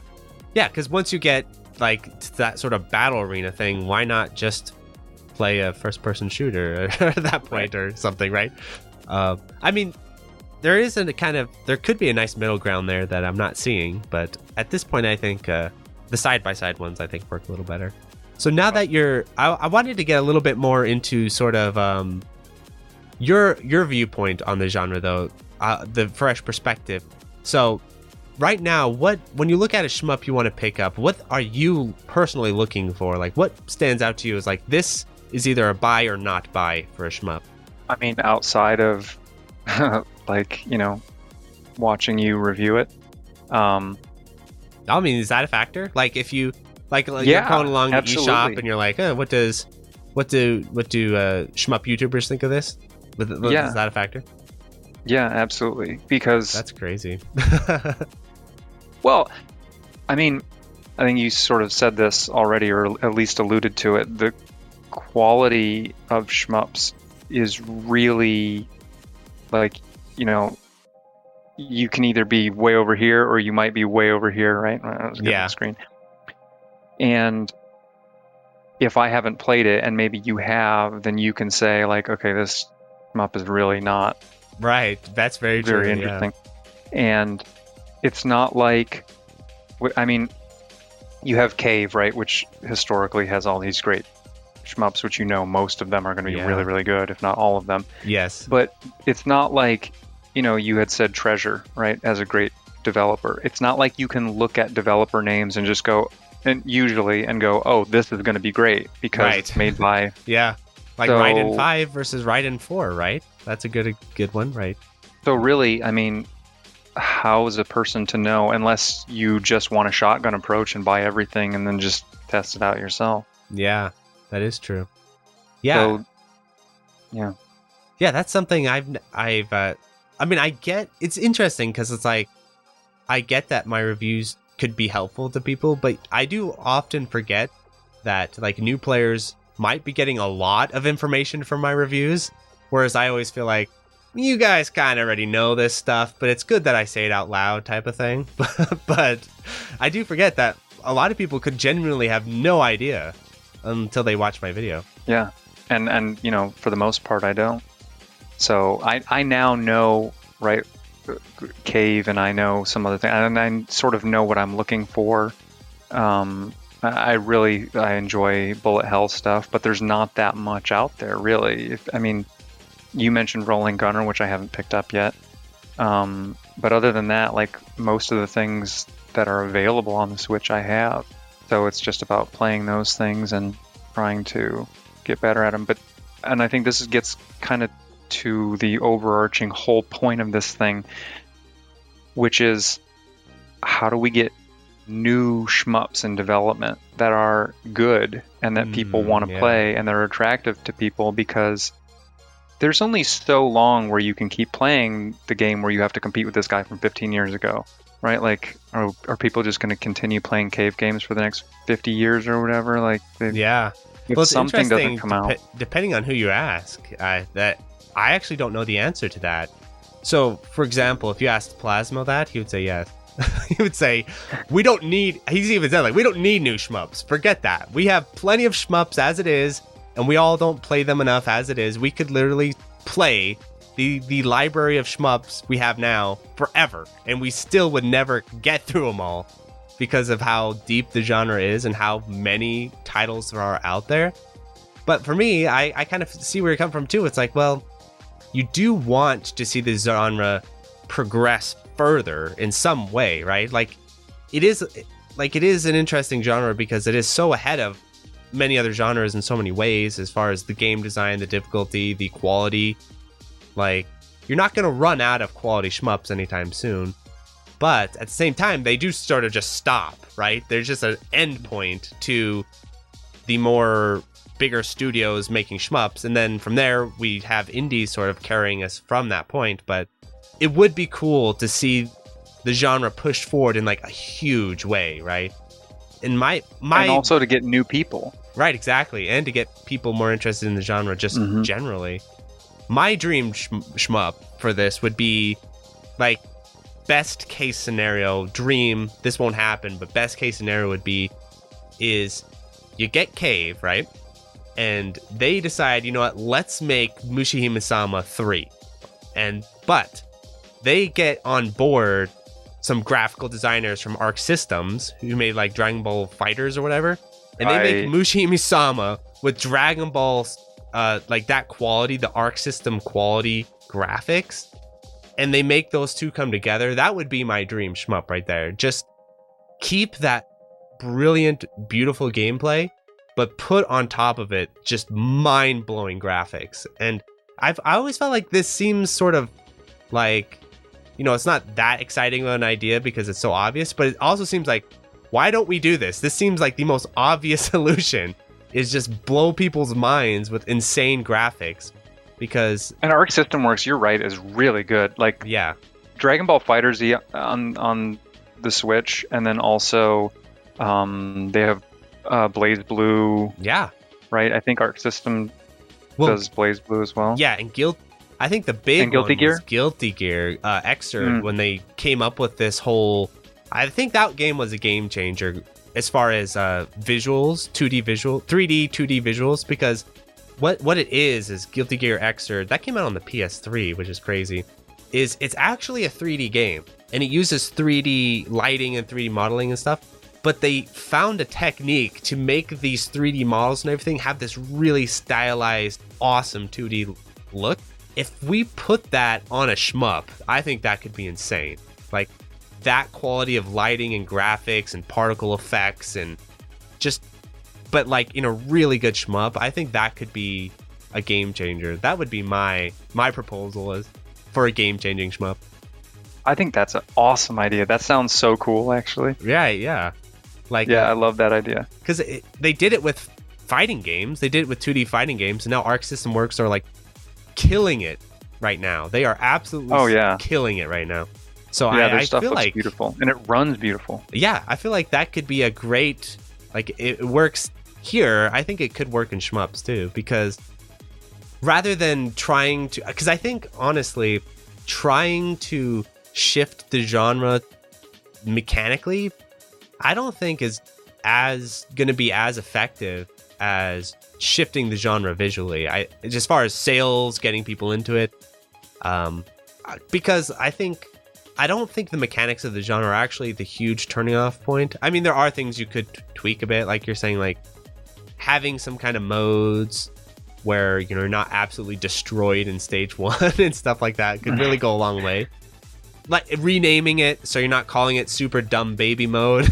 Like all those things could really help out a lot. But I think just that some smart decisions with the continue system, with the difficulty system, with the training modes, and then really pushing those graphics. That would be my proposal anyway. What do you think? I think, yeah, no, no, no. I think the graphics idea is a fantastic idea. And also I think it would be awesome to see. But I also think um, if there was a way to, which of course there is, but it has to be done. Um, so you have arcade mode, right? Which mm-hmm. is is just, you know, you do the stages. I could also envision a game that had not only arcade mode, but almost like a story mode where it had R P G elements. So you progress through stages and, and a story or whatever, mm-hmm. and you were able to out maybe allocate points or something to change your shot, change your ship, change whatever. And then in the arcade mode, right, everything's standardized. You have to use this shot, you have to use this yeah, ship or whatever. Yeah. But so that it's competitive for scoring, but then you have that story mode that allows you to customize things and kind of have another experience, but still similar. I think that I think that seems like a really good idea, and I think people have taken shots at it. But I think uh, the tricky parts, like I'm I'm thinking that is a good idea, but there are certain elements of that that I think you got to watch out for. Otherwise, you could get yourself into like Euro shmup territory a little too much. For for, for example, um, like there's different things you could do to prevent this. But one thing that I always worry about with that type of approach is like the drawing out. So if you draw out that gameplay loop, you draw that out and really extend it, it mm-hmm. kind of dulls it down to where it might be a bit boring in the beginning stages. Like let's say you start off the R P G mode and it's like, you've just got this little baby standard shot and you're just sort of floating along, shooting a few enemies here and there. It, it, it could easily be like, well, this game's a little boring, right? So hmm.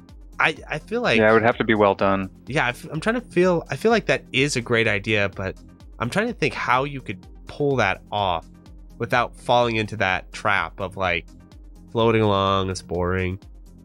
But it must be possible, right? Because R P Gs do it. Yeah, they definitely do. But then, like you said, you quit them in a couple I hours. I do. I know. So I, I quit them three hours in. So, yeah, it is a it is a good question. How do you how do you get, get that working? I, I, honestly, I think what it does is it targets multiple audiences because right. you have yeah. the audience that will do that, but then you also have the more hardcore shmup audience that would play the arcade mode more. Yeah, maybe that that like you say, maybe have a that. both options in the game. That way you're not tied into one or the other too much. I do like the idea, and I do know a lot of people have thought about it a lot as far as like adding in an R P G style system into a shmup. I think the closest I've found is Radiant Silvergun has a mode like that. It has story mode and has arcade mode. And arcade mode is like an hour, and story mode I heard is like two and a half hours. So that that would be a good shmup to uh, examine. But the problem that I is, haven't played either. Yeah, but the problem is with Radiant Silvergun is that that didn't seem to be the uh, the moneymaker, right? It was actually Ikaruga who came along and did much better uh, success-wise than Silvergun did. But maybe hmm. maybe nowadays that would work a little better than in the Dreamcast or Saturn days. I guess that came out on the Saturn. Right. Now we have that. We need that longer gaming yes, experience, yeah. right? I feel like there's... There's there's like an obvious solution to it that's just evading me somehow. As far as like getting people to get... Well, you play a lot of R P Gs. You probably have more insight into this than I do. Like when you're playing an R P G, like what keeps you going? What keeps you in- invested? I mean, in recent years, I've had a hard time. I'm the same as you. I, I right, can't right. finish them anymore. I play, you know, I, I played a lot of R P Gs when I was a kid. Um, and it was the... It was the character customization, right? It was the right. build building power and trying to optimize your character. I mean, right? There's there's the um, Magic the Gathering, I believe, has those archetypes, right? There's like the Timmy and the Spike and the, what was the other one? Johnny, I think. I'm not sure. So the Magic the Gathering, you, you were familiar with Magic the Gathering, yes, right? Yes. The card game. Mm-hmm. Um, the developers came up with a a naming convention for their players. Jimmy, or Timmy, Johnny, and Spike, I think, is what they were. And they each had a, and it was like, okay, we know that there are these three types of players out there, and this is why they play Magic the Gathering. Oh, okay. Well, I want to hear. What are the three types? Well, I think it's like the Timmy is like, I just want to play big creatures and smash my opponent, and I don't care if I lose. It doesn't, you know what I mean? Yeah. The Johnny, I think, was like, I want to like play these cool cards and get some interesting effects happening. And I, again, I don't care so much if I win. I just want my deck to come together, right? Okay. So he's and like the, the deck Spike, builder guy. He's all he's into right. that. I, I think I know these types of people. Now that you're sort of getting it getting it through to me, like yeah. the that guy, he's the guy who sits down and explains to you, well, if you have this card and you pair it with this card, then the status effect doubles here, and then you can swap over exactly. to this card. Okay, I get that. Yeah. Okay, what's the third and then type the then? Spike, the Spike is the like tournament player. Like I'm gonna optimize. I'm gonna play whatever is optimal, whatever's the best, and I have to win at all costs. Like I Taquito. don't care. He's the Taquito, right? So, so, you know, if you think of players in that way, Where which I'm sure yourself? that this carries over, right, to video games to some degree. Now the archetypes might be different, but Where would you I'm put sure that you could target. Three? Where do I fit? Yeah, which are you of the three? Mm, probably Spike. Yeah, me too. Unfortunately, absolutely. I'm like one hundred percent Spike. Yeah, I yeah. always play like top tier ish characters and. Like optimize and yeah, I'm the type of guy that's like, well, yeah.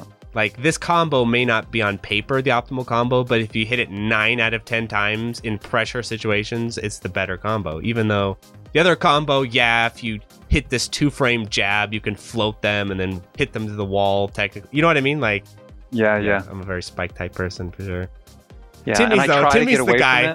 Is Timmy the guy who does like three uppercuts? And you block all three, and he's like, I'm going for that fourth uppercut. I don't right. care what happens. I'm going to do the fourth uppercut. Exactly. Yeah. Yeah. Yeah. So, I, no, I'm, I try to get away from it, right? Like, I try to go, no, okay, I don't need to always be optimizing everything. Like, I yeah. need to just, like, you know, and it never works. I always go back to optimizing. You know what's funny is I think the majority of shmup players would actually fall, in the ones I know, would actually fall into the Jimmy category. Where they're really into like the technical side of the scoring system. Oh, if you do this here and do there, and then like all about optimizing the games. And those types of players, I think, do really well in shmups. Um, I'm a much more like the Spike type of person where it's like, well, this may lose me points in stage three, but it's more consistent so that I can actually continue on to stage four here. So it is interesting. Yeah, you could even a- apply these to shmup. Yeah. So I think you'd have to find... Yeah, you'd have to obviously do more uh, bigger company or something, get some market research going, either that yeah, or somebody yeah. with more intuition than me. But yeah, you know, figure out these various types of players, how to target them, and then what you would need in a game to kind of bring all these people in, or right. at least hit two of the three audiences or something. Yeah. Well, what does Timmy want? That's the big question. We know what Jimmy wants. We know Timmy what Spike wants. Timmy wants those big explosions. does, he wants all those medals I falling. I think that's the missing piece. I think we got the Spikes and the Jimmies. We need the Timmies in there. I think that's the missing piece of shmup. Is how do you get them I honestly them think that's involved? The biggest subgroup. That's the biggest subgroup of people. Yeah. How do you get them to feel like they're doing three dragon punches? You know, how do you imp- put that into a shmup? I don't know. Yeah. I mean, this is why games like... um you know Uncharted and uh, like these types of games sell so well, because it's not like people are really doing anything. Like if I think of playing a game like that, right, mm-hmm. I realize that there's no way to differentiate my play versus anybody else. Exactly exactly um, There's nothing that I can do to customize what I'm doing, make myself better. What it's just kind of like, it's like I'm Dynasty just going Warriors. through it's like I've done the motions. Yeah. And But but I think that there's a huge number of people out there that that's what they want to do. They want to see the big explosions. They want to see the character do some insane, you know, like whatever Jean-Claude Van Damme action thing. Yeah. That, nobody could really do in real life, but whatever, they they saw it happen there on screen and they felt like they were doing it, and all they had to do was press the button for the QuickTime event. Yeah, that's a good point. Some something like that. Yeah. I think uh actually D F K does a kind of a good job of this, and Crimzon Clover does a good job of this a bit, where with the novice modes, I think they could do a better job with this though, is in the novice modes, rather than doing the super easy strategy, which I think is a bad idea, where you just cut down the stage and like remove enemies and remove bullets. Instead, what you could do is you could like secretly buff the shit out of the player, but the player doesn't fully understand how buff they are. Like you mm. could, you could underneath the hood, make that hitbox like the size of a pep, like one pixel. So they're just like right. melting through bullet patterns. Um, or even, okay, this could be really good. Even add in some like sub, sub, uh, like some really uh, tricky A I where like the bullets, they they give you a little bit of give, but without oh, you like really they actually come noticing. Away from you. Yeah, right, they, like yeah, right they'll part just ever so slightly, just ever so slightly before they hit you, give you that little bit of extra dodging room and stuff. That could now that could be an interesting idea.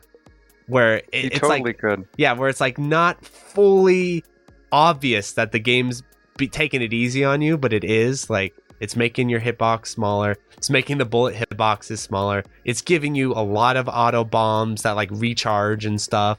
Mm-hmm. And then like the bullets sort of bend out of your way just a little bit. So if you're playing badly, they'll still hit you. But if you're like tr- really trying, it gives you that little bit of leeway. Or even do something like, as the bullets come close to you, they slow down just a tad, like just a tad as they near you, so you get that little extra time to dodge them.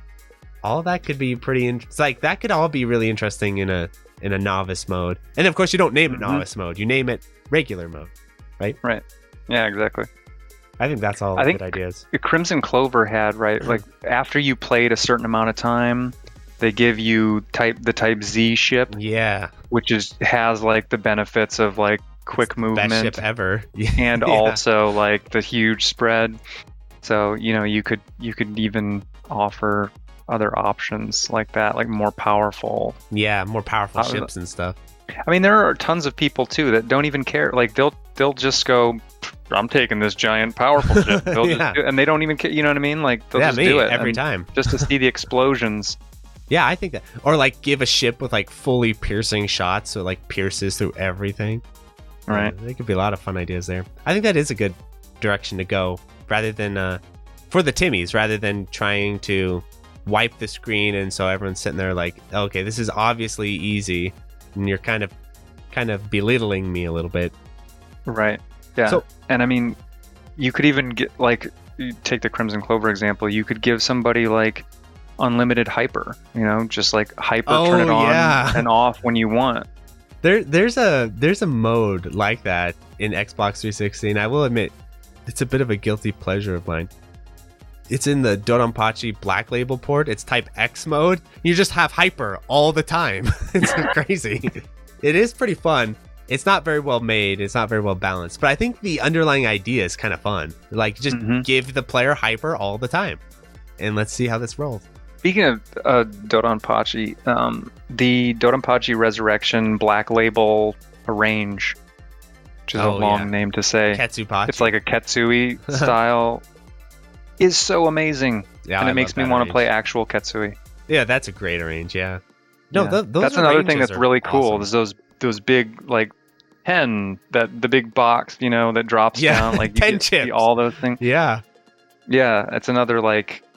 like you were saying earlier, the the little dopamine hit or whatever, right? Mm-hmm. Like it's the little reward system. Yeah, you see those big tens flying at you as you yes. keep the chain going. You're just like, ooh. Another interesting idea for a shmup that I think if this was the nineties, someone have, would have gone this direction already. But these days, this isn't as obvious as a direction, was maybe make a shmup that's a little bit more violent, right? Like has like Mortal Kombat style blood splatters and stuff, like Ninja Gaiden two or whatever. Like, it's actually surprising that there really aren't many shmups like that. Gwange is a little bit like that, but that could also be an interesting direction, at least to get people to turn their heads. you know, like mm-hmm. a Doom style shmup where you like blow right. the shit out of demons and stuff. Like, why hasn't that been made? I don't know. I feel like there's a lot of good ideas here. Yeah, I know. Someone, someone get on it. There was a, uh, let's see, this was maybe way back on PlayStation. There was a Mortal Kombat, and I don't even remember which one it was now, that had like a Tetris mode. And right. you played Tetris against your friend with Mortal Kombat, and then like you, you clear some lines, and your person would like, you, you know, your character would just like, you know, do some special move to the other character or whatever sitting over there. And you weren't really fighting Mortal Kombat. You were playing Tetris, but you were doing this sort of gratuitous violence on top of the Tetris, which I think is kind of what you're talking about. Yeah, exactly. Well, awesome. Any other topics you want to cover before we close out the episode? Did I miss? I feel like I might have missed one of like an important topic. I, so let me know if I did. I don't know. I think we, I mean, I feel like our conversation was pretty good. I think pretty fluid. We covered a lot of ground. I don't know. If there's anything that you can think of, let me know. And cover well, really okay. Quick. I have one last uh, question for you. When you're looking Shoot. right now, when you're looking at a shmup, what are the biggest turnoffs that you see in shmups? That you're like, eh, I don't know if I want this, or I don't know if I'd be interested in this. Um, well, the first biggest turnoff for me is um, non-verticality. Ah, those hoary shmups. Yeah, and Death Smiles is is quite good, and I agree with your, uh, at least from what I've played, I agree with your assessment that that's the best horizontal shmup. Definitely my um, favorite. Another real it, contender is Rolling Gunner, though, I will say. That one's pretty good. All right, you sold me. Yeah, I'll... so you'll you'll be, you'll I'll, be I'll playing do... it. You'll be like, why did Mark make me get this game? Right, but this it is, is good. Novice. Yeah, play. Make sure to play novice mode because that is genuinely a very hard shmup. I'll give it a try. I'll let you know how it goes. Yeah. Um. Uh. Oh, I guess Darius Darius Gaiden was pretty. Oh, I love Darius Gaiden. Pretty, yeah. yeah. But anyway, I, I share um, I share your uh, preference for vertical very much. Yeah, it's hard to get me yeah. to play a horizontal shmup too. So vertical definitely is, is what I, you know, what I'd want to see. So horizontal is a bit of a turnoff. And then, um, you know, I, I really have to say, I like the bullet hell style. So if, even if I, if I was looking at stuff right now and you showed me Danmaku, right? Um, Dan three versus, I don't know, um, Tiger Heli, maybe? Sure. Because I recently reviewed that. Um, I would probably pick Danmaku, right? Because it's just more more stuff going on. Though I can see the other, you know, the appeal of the other. Yeah. For me, when it when it right now, what what really helps me with the older style shmups, like the non-bullet hell ones, are the ones with like fast movement speed. I feel mm. like those really feel good. So, like, Raiden... You have time to react. Yeah, it gives you time to react, and it just feels a little bit more kinetic, right, than, like, yeah. the really slow movement speed, old-school shmup. So stuff like, for example, uh, Musha, where you can, like, turn up that movement speed really high, or... Uh, oh, another one that just occurred to me, and then I lost it. Uh, which one? Oh, Raiden, of course. Raiden Fighters Aces, for example, where you can play the slave ships and stuff, and they are so fast. Like, the movement speed in those games are crazy. Psycho, sort of same way, too. Psycho is interesting because it's kind of a bullet hell and kind of not. It's an interest. It's like its own thing. I I was playing um, Gunbird, too. Oh, that's my favorite Psycho, actually. Yeah, that that one's um, is interesting. Well, it's ruthless. It takes some, it's a ruthless yes. game. Especially yeah. when you get to like stage five, those bullet patterns are ruthless. There's a stage five? There is, yeah. I think there's six of them. And then you, there's actually a second loop too. So once you get through the first loop, then you're in for a real treat in the second loop. You should, um, at, one, at you, one of these stages, you should just watch a, a Gunbird two, two all. Uh, those are wild. That's a that's a thing that I um, don't do nearly as much as I could is is watch gameplay videos. Oh yeah, that was actually a question I wanted to ask you. Is is that okay? This is okay. You have to be honest with me because I want honest mm-hmm. data here. Mm-hmm. I feel like like pure gameplay stuff is actually really hard to sell to newer players or people who aren't super super into the genre. like, how often do regular fans of the genre, like, pull up a five hundred mil replay and just watch it? Like, does game does pure gameplay appeal to you all that much, or not really? It definitely does, but after I've one C C'd, so, and, and I'm like this with any type of game that I that I have played historically. I don't like to look up information until I've experienced the thing myself and dealt with it myself, because I want to see if I can come up with solutions. Now, if I get really stuck, maybe, but I want to see if I come up with solutions. Now, not everybody's probably like that. Um, yeah, there's probably a me. lot of people that... I look totally it up going, immediately. Yeah. So, I mean, I don't know. But but once, I, once I've done it and I feel like, okay, I've accomplished this thing, then I'm definitely, yeah, like I'll watch gameplay videos of, you know, watch somebody get eight hundred million in Ketsui or something. I don't know, whatever. But yeah, it's interesting. I think that's, that is a... So I've always wondered, like, for instance, I do these commentary clear videos on my channel and stuff, and I always wondered, like, they get like okayish views and everything, but I always wondered, like, I enjoy doing them, so I'll probably continue doing them. The commentary clears are really cool. Yeah, I always I like wondered, those. like, do those have an untapped potential, or is that just uh, just sort of an average type of video that people like? I, I can't decide.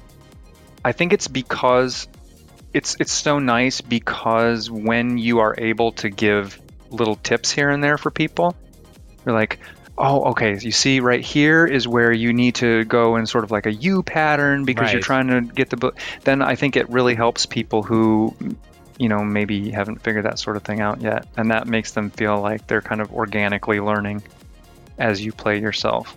Yeah, I always fear for those types of videos, because I feel like those are very like old school YouTube videos. Like, if I'd made those seven years before, I feel like they would they'd be more popular than like new school style YouTube videos.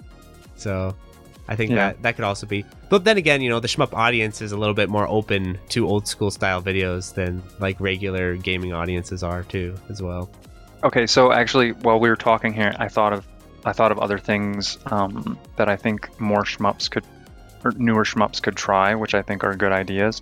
One of them is Jamestown Plus is pretty fantastic, because you're going vertically, but you're using the whole screen. Ah, and also the, you the have horizontal. So you like yeah. the horizontal. I think that's neat. Yeah, it's a neat idea. I still like, for I still love vertical shmups, but the the idea that you have the whole screen to play with instead of the you know the shrunk down piece is really neat, and the fact that you can get up to four people in there while. It makes it way more difficult because there's so much stuff going on on the screen. Is you know it's fun with kids, and people really like that aspect of that game. That really stands out a lot. A lot of people comment to me about that, is that they really like the four P multiplayer of Jamestown. Like, that is a big selling point of that game, I've noticed. So the other, maybe the more other thing multiplayer that... stuff with shmup. I think I think multiplayer stuff would be actually really like co-op stuff would be really cool. Mm-hmm.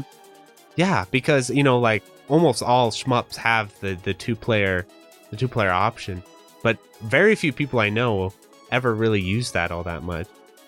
Yeah, it's almost like it has to exp- like for some reason Jamestown feels like you're supposed to play a multiplayer. Right. Well, whereas it might the other be shmups... literally designed that way. yeah. Yeah. I think that um, I I remember there was this four player clear of Jamestown that was a lot of fun to watch on.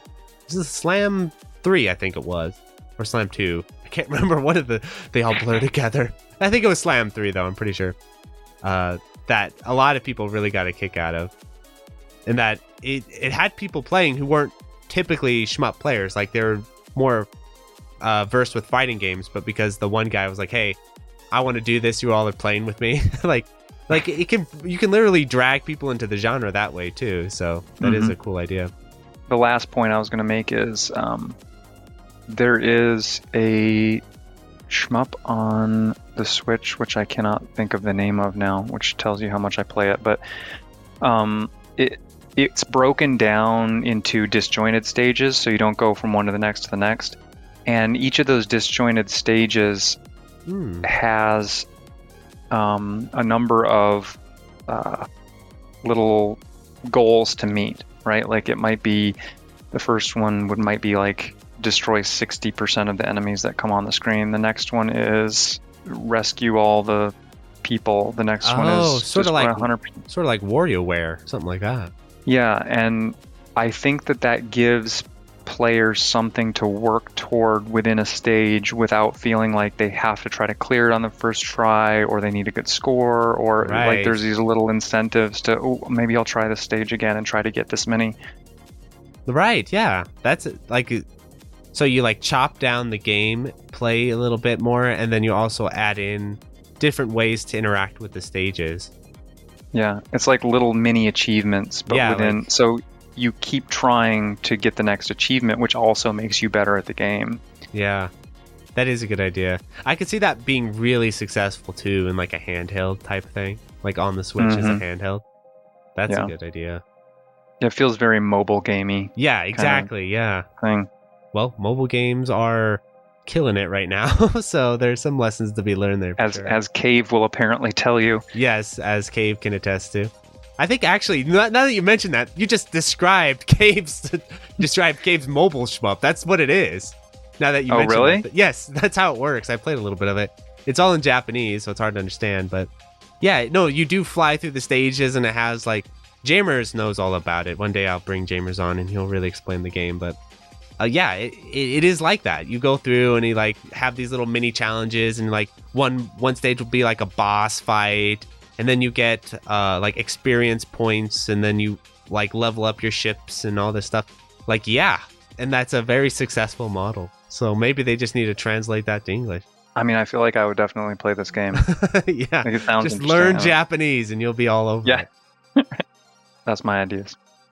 Well, I think a lot of them are really, really great ideas. That, and it's good to have a new perspective too, because like I said, uh, sometimes we... Uh, like lose sight of what newer players are interested in and what they're looking for, or what stands out to them, right? Like what shmups stand out to them and what shmups don't. Like for instance, Crimzon Clover stood out to you, but Rolling Gunner did not. And I don't think many people would be able to predict that. A lot, maybe more people would think, oh, well, Rolling Gunner, because it's so associated in our minds with the Switch. We just assume like when you buy a Switch, you just, you're just handed a copy of Rolling Gunner with it, but uh, that's not necessarily the case. So I'm not sure. I, I honestly have no idea what really hooked me about Crimzon Clover, the look of Crimzon Clover, but it got me. And it's fantastic, so I wasn't wrong. It's all that gold. That's what it is. I think it was. Stuff blows up in the gold. That gets anyone going. It's like, right. that, someone needs to make a shmup where just like money flies out of the enemies when it comes to you. Real money. Just Real, give me money. Oh, yeah. There you go. I thought it would be kind of fun if they'd made...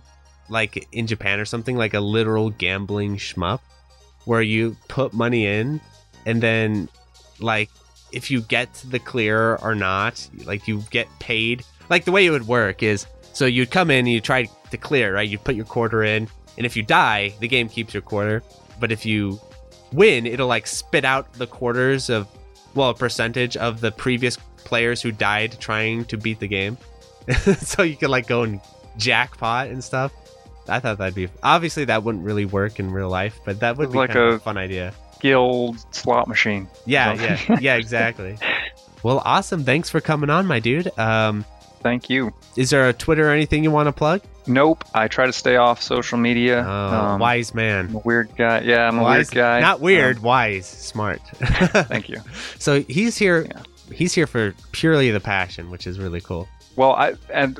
I thank you, because your um, content, your passion, um, I'm sure is infectious for other people as it is for me. So, uh, you know, your what you're doing is is excellent. Your content is helping people get into this genre, even if it's, you know, little by little. So thank you.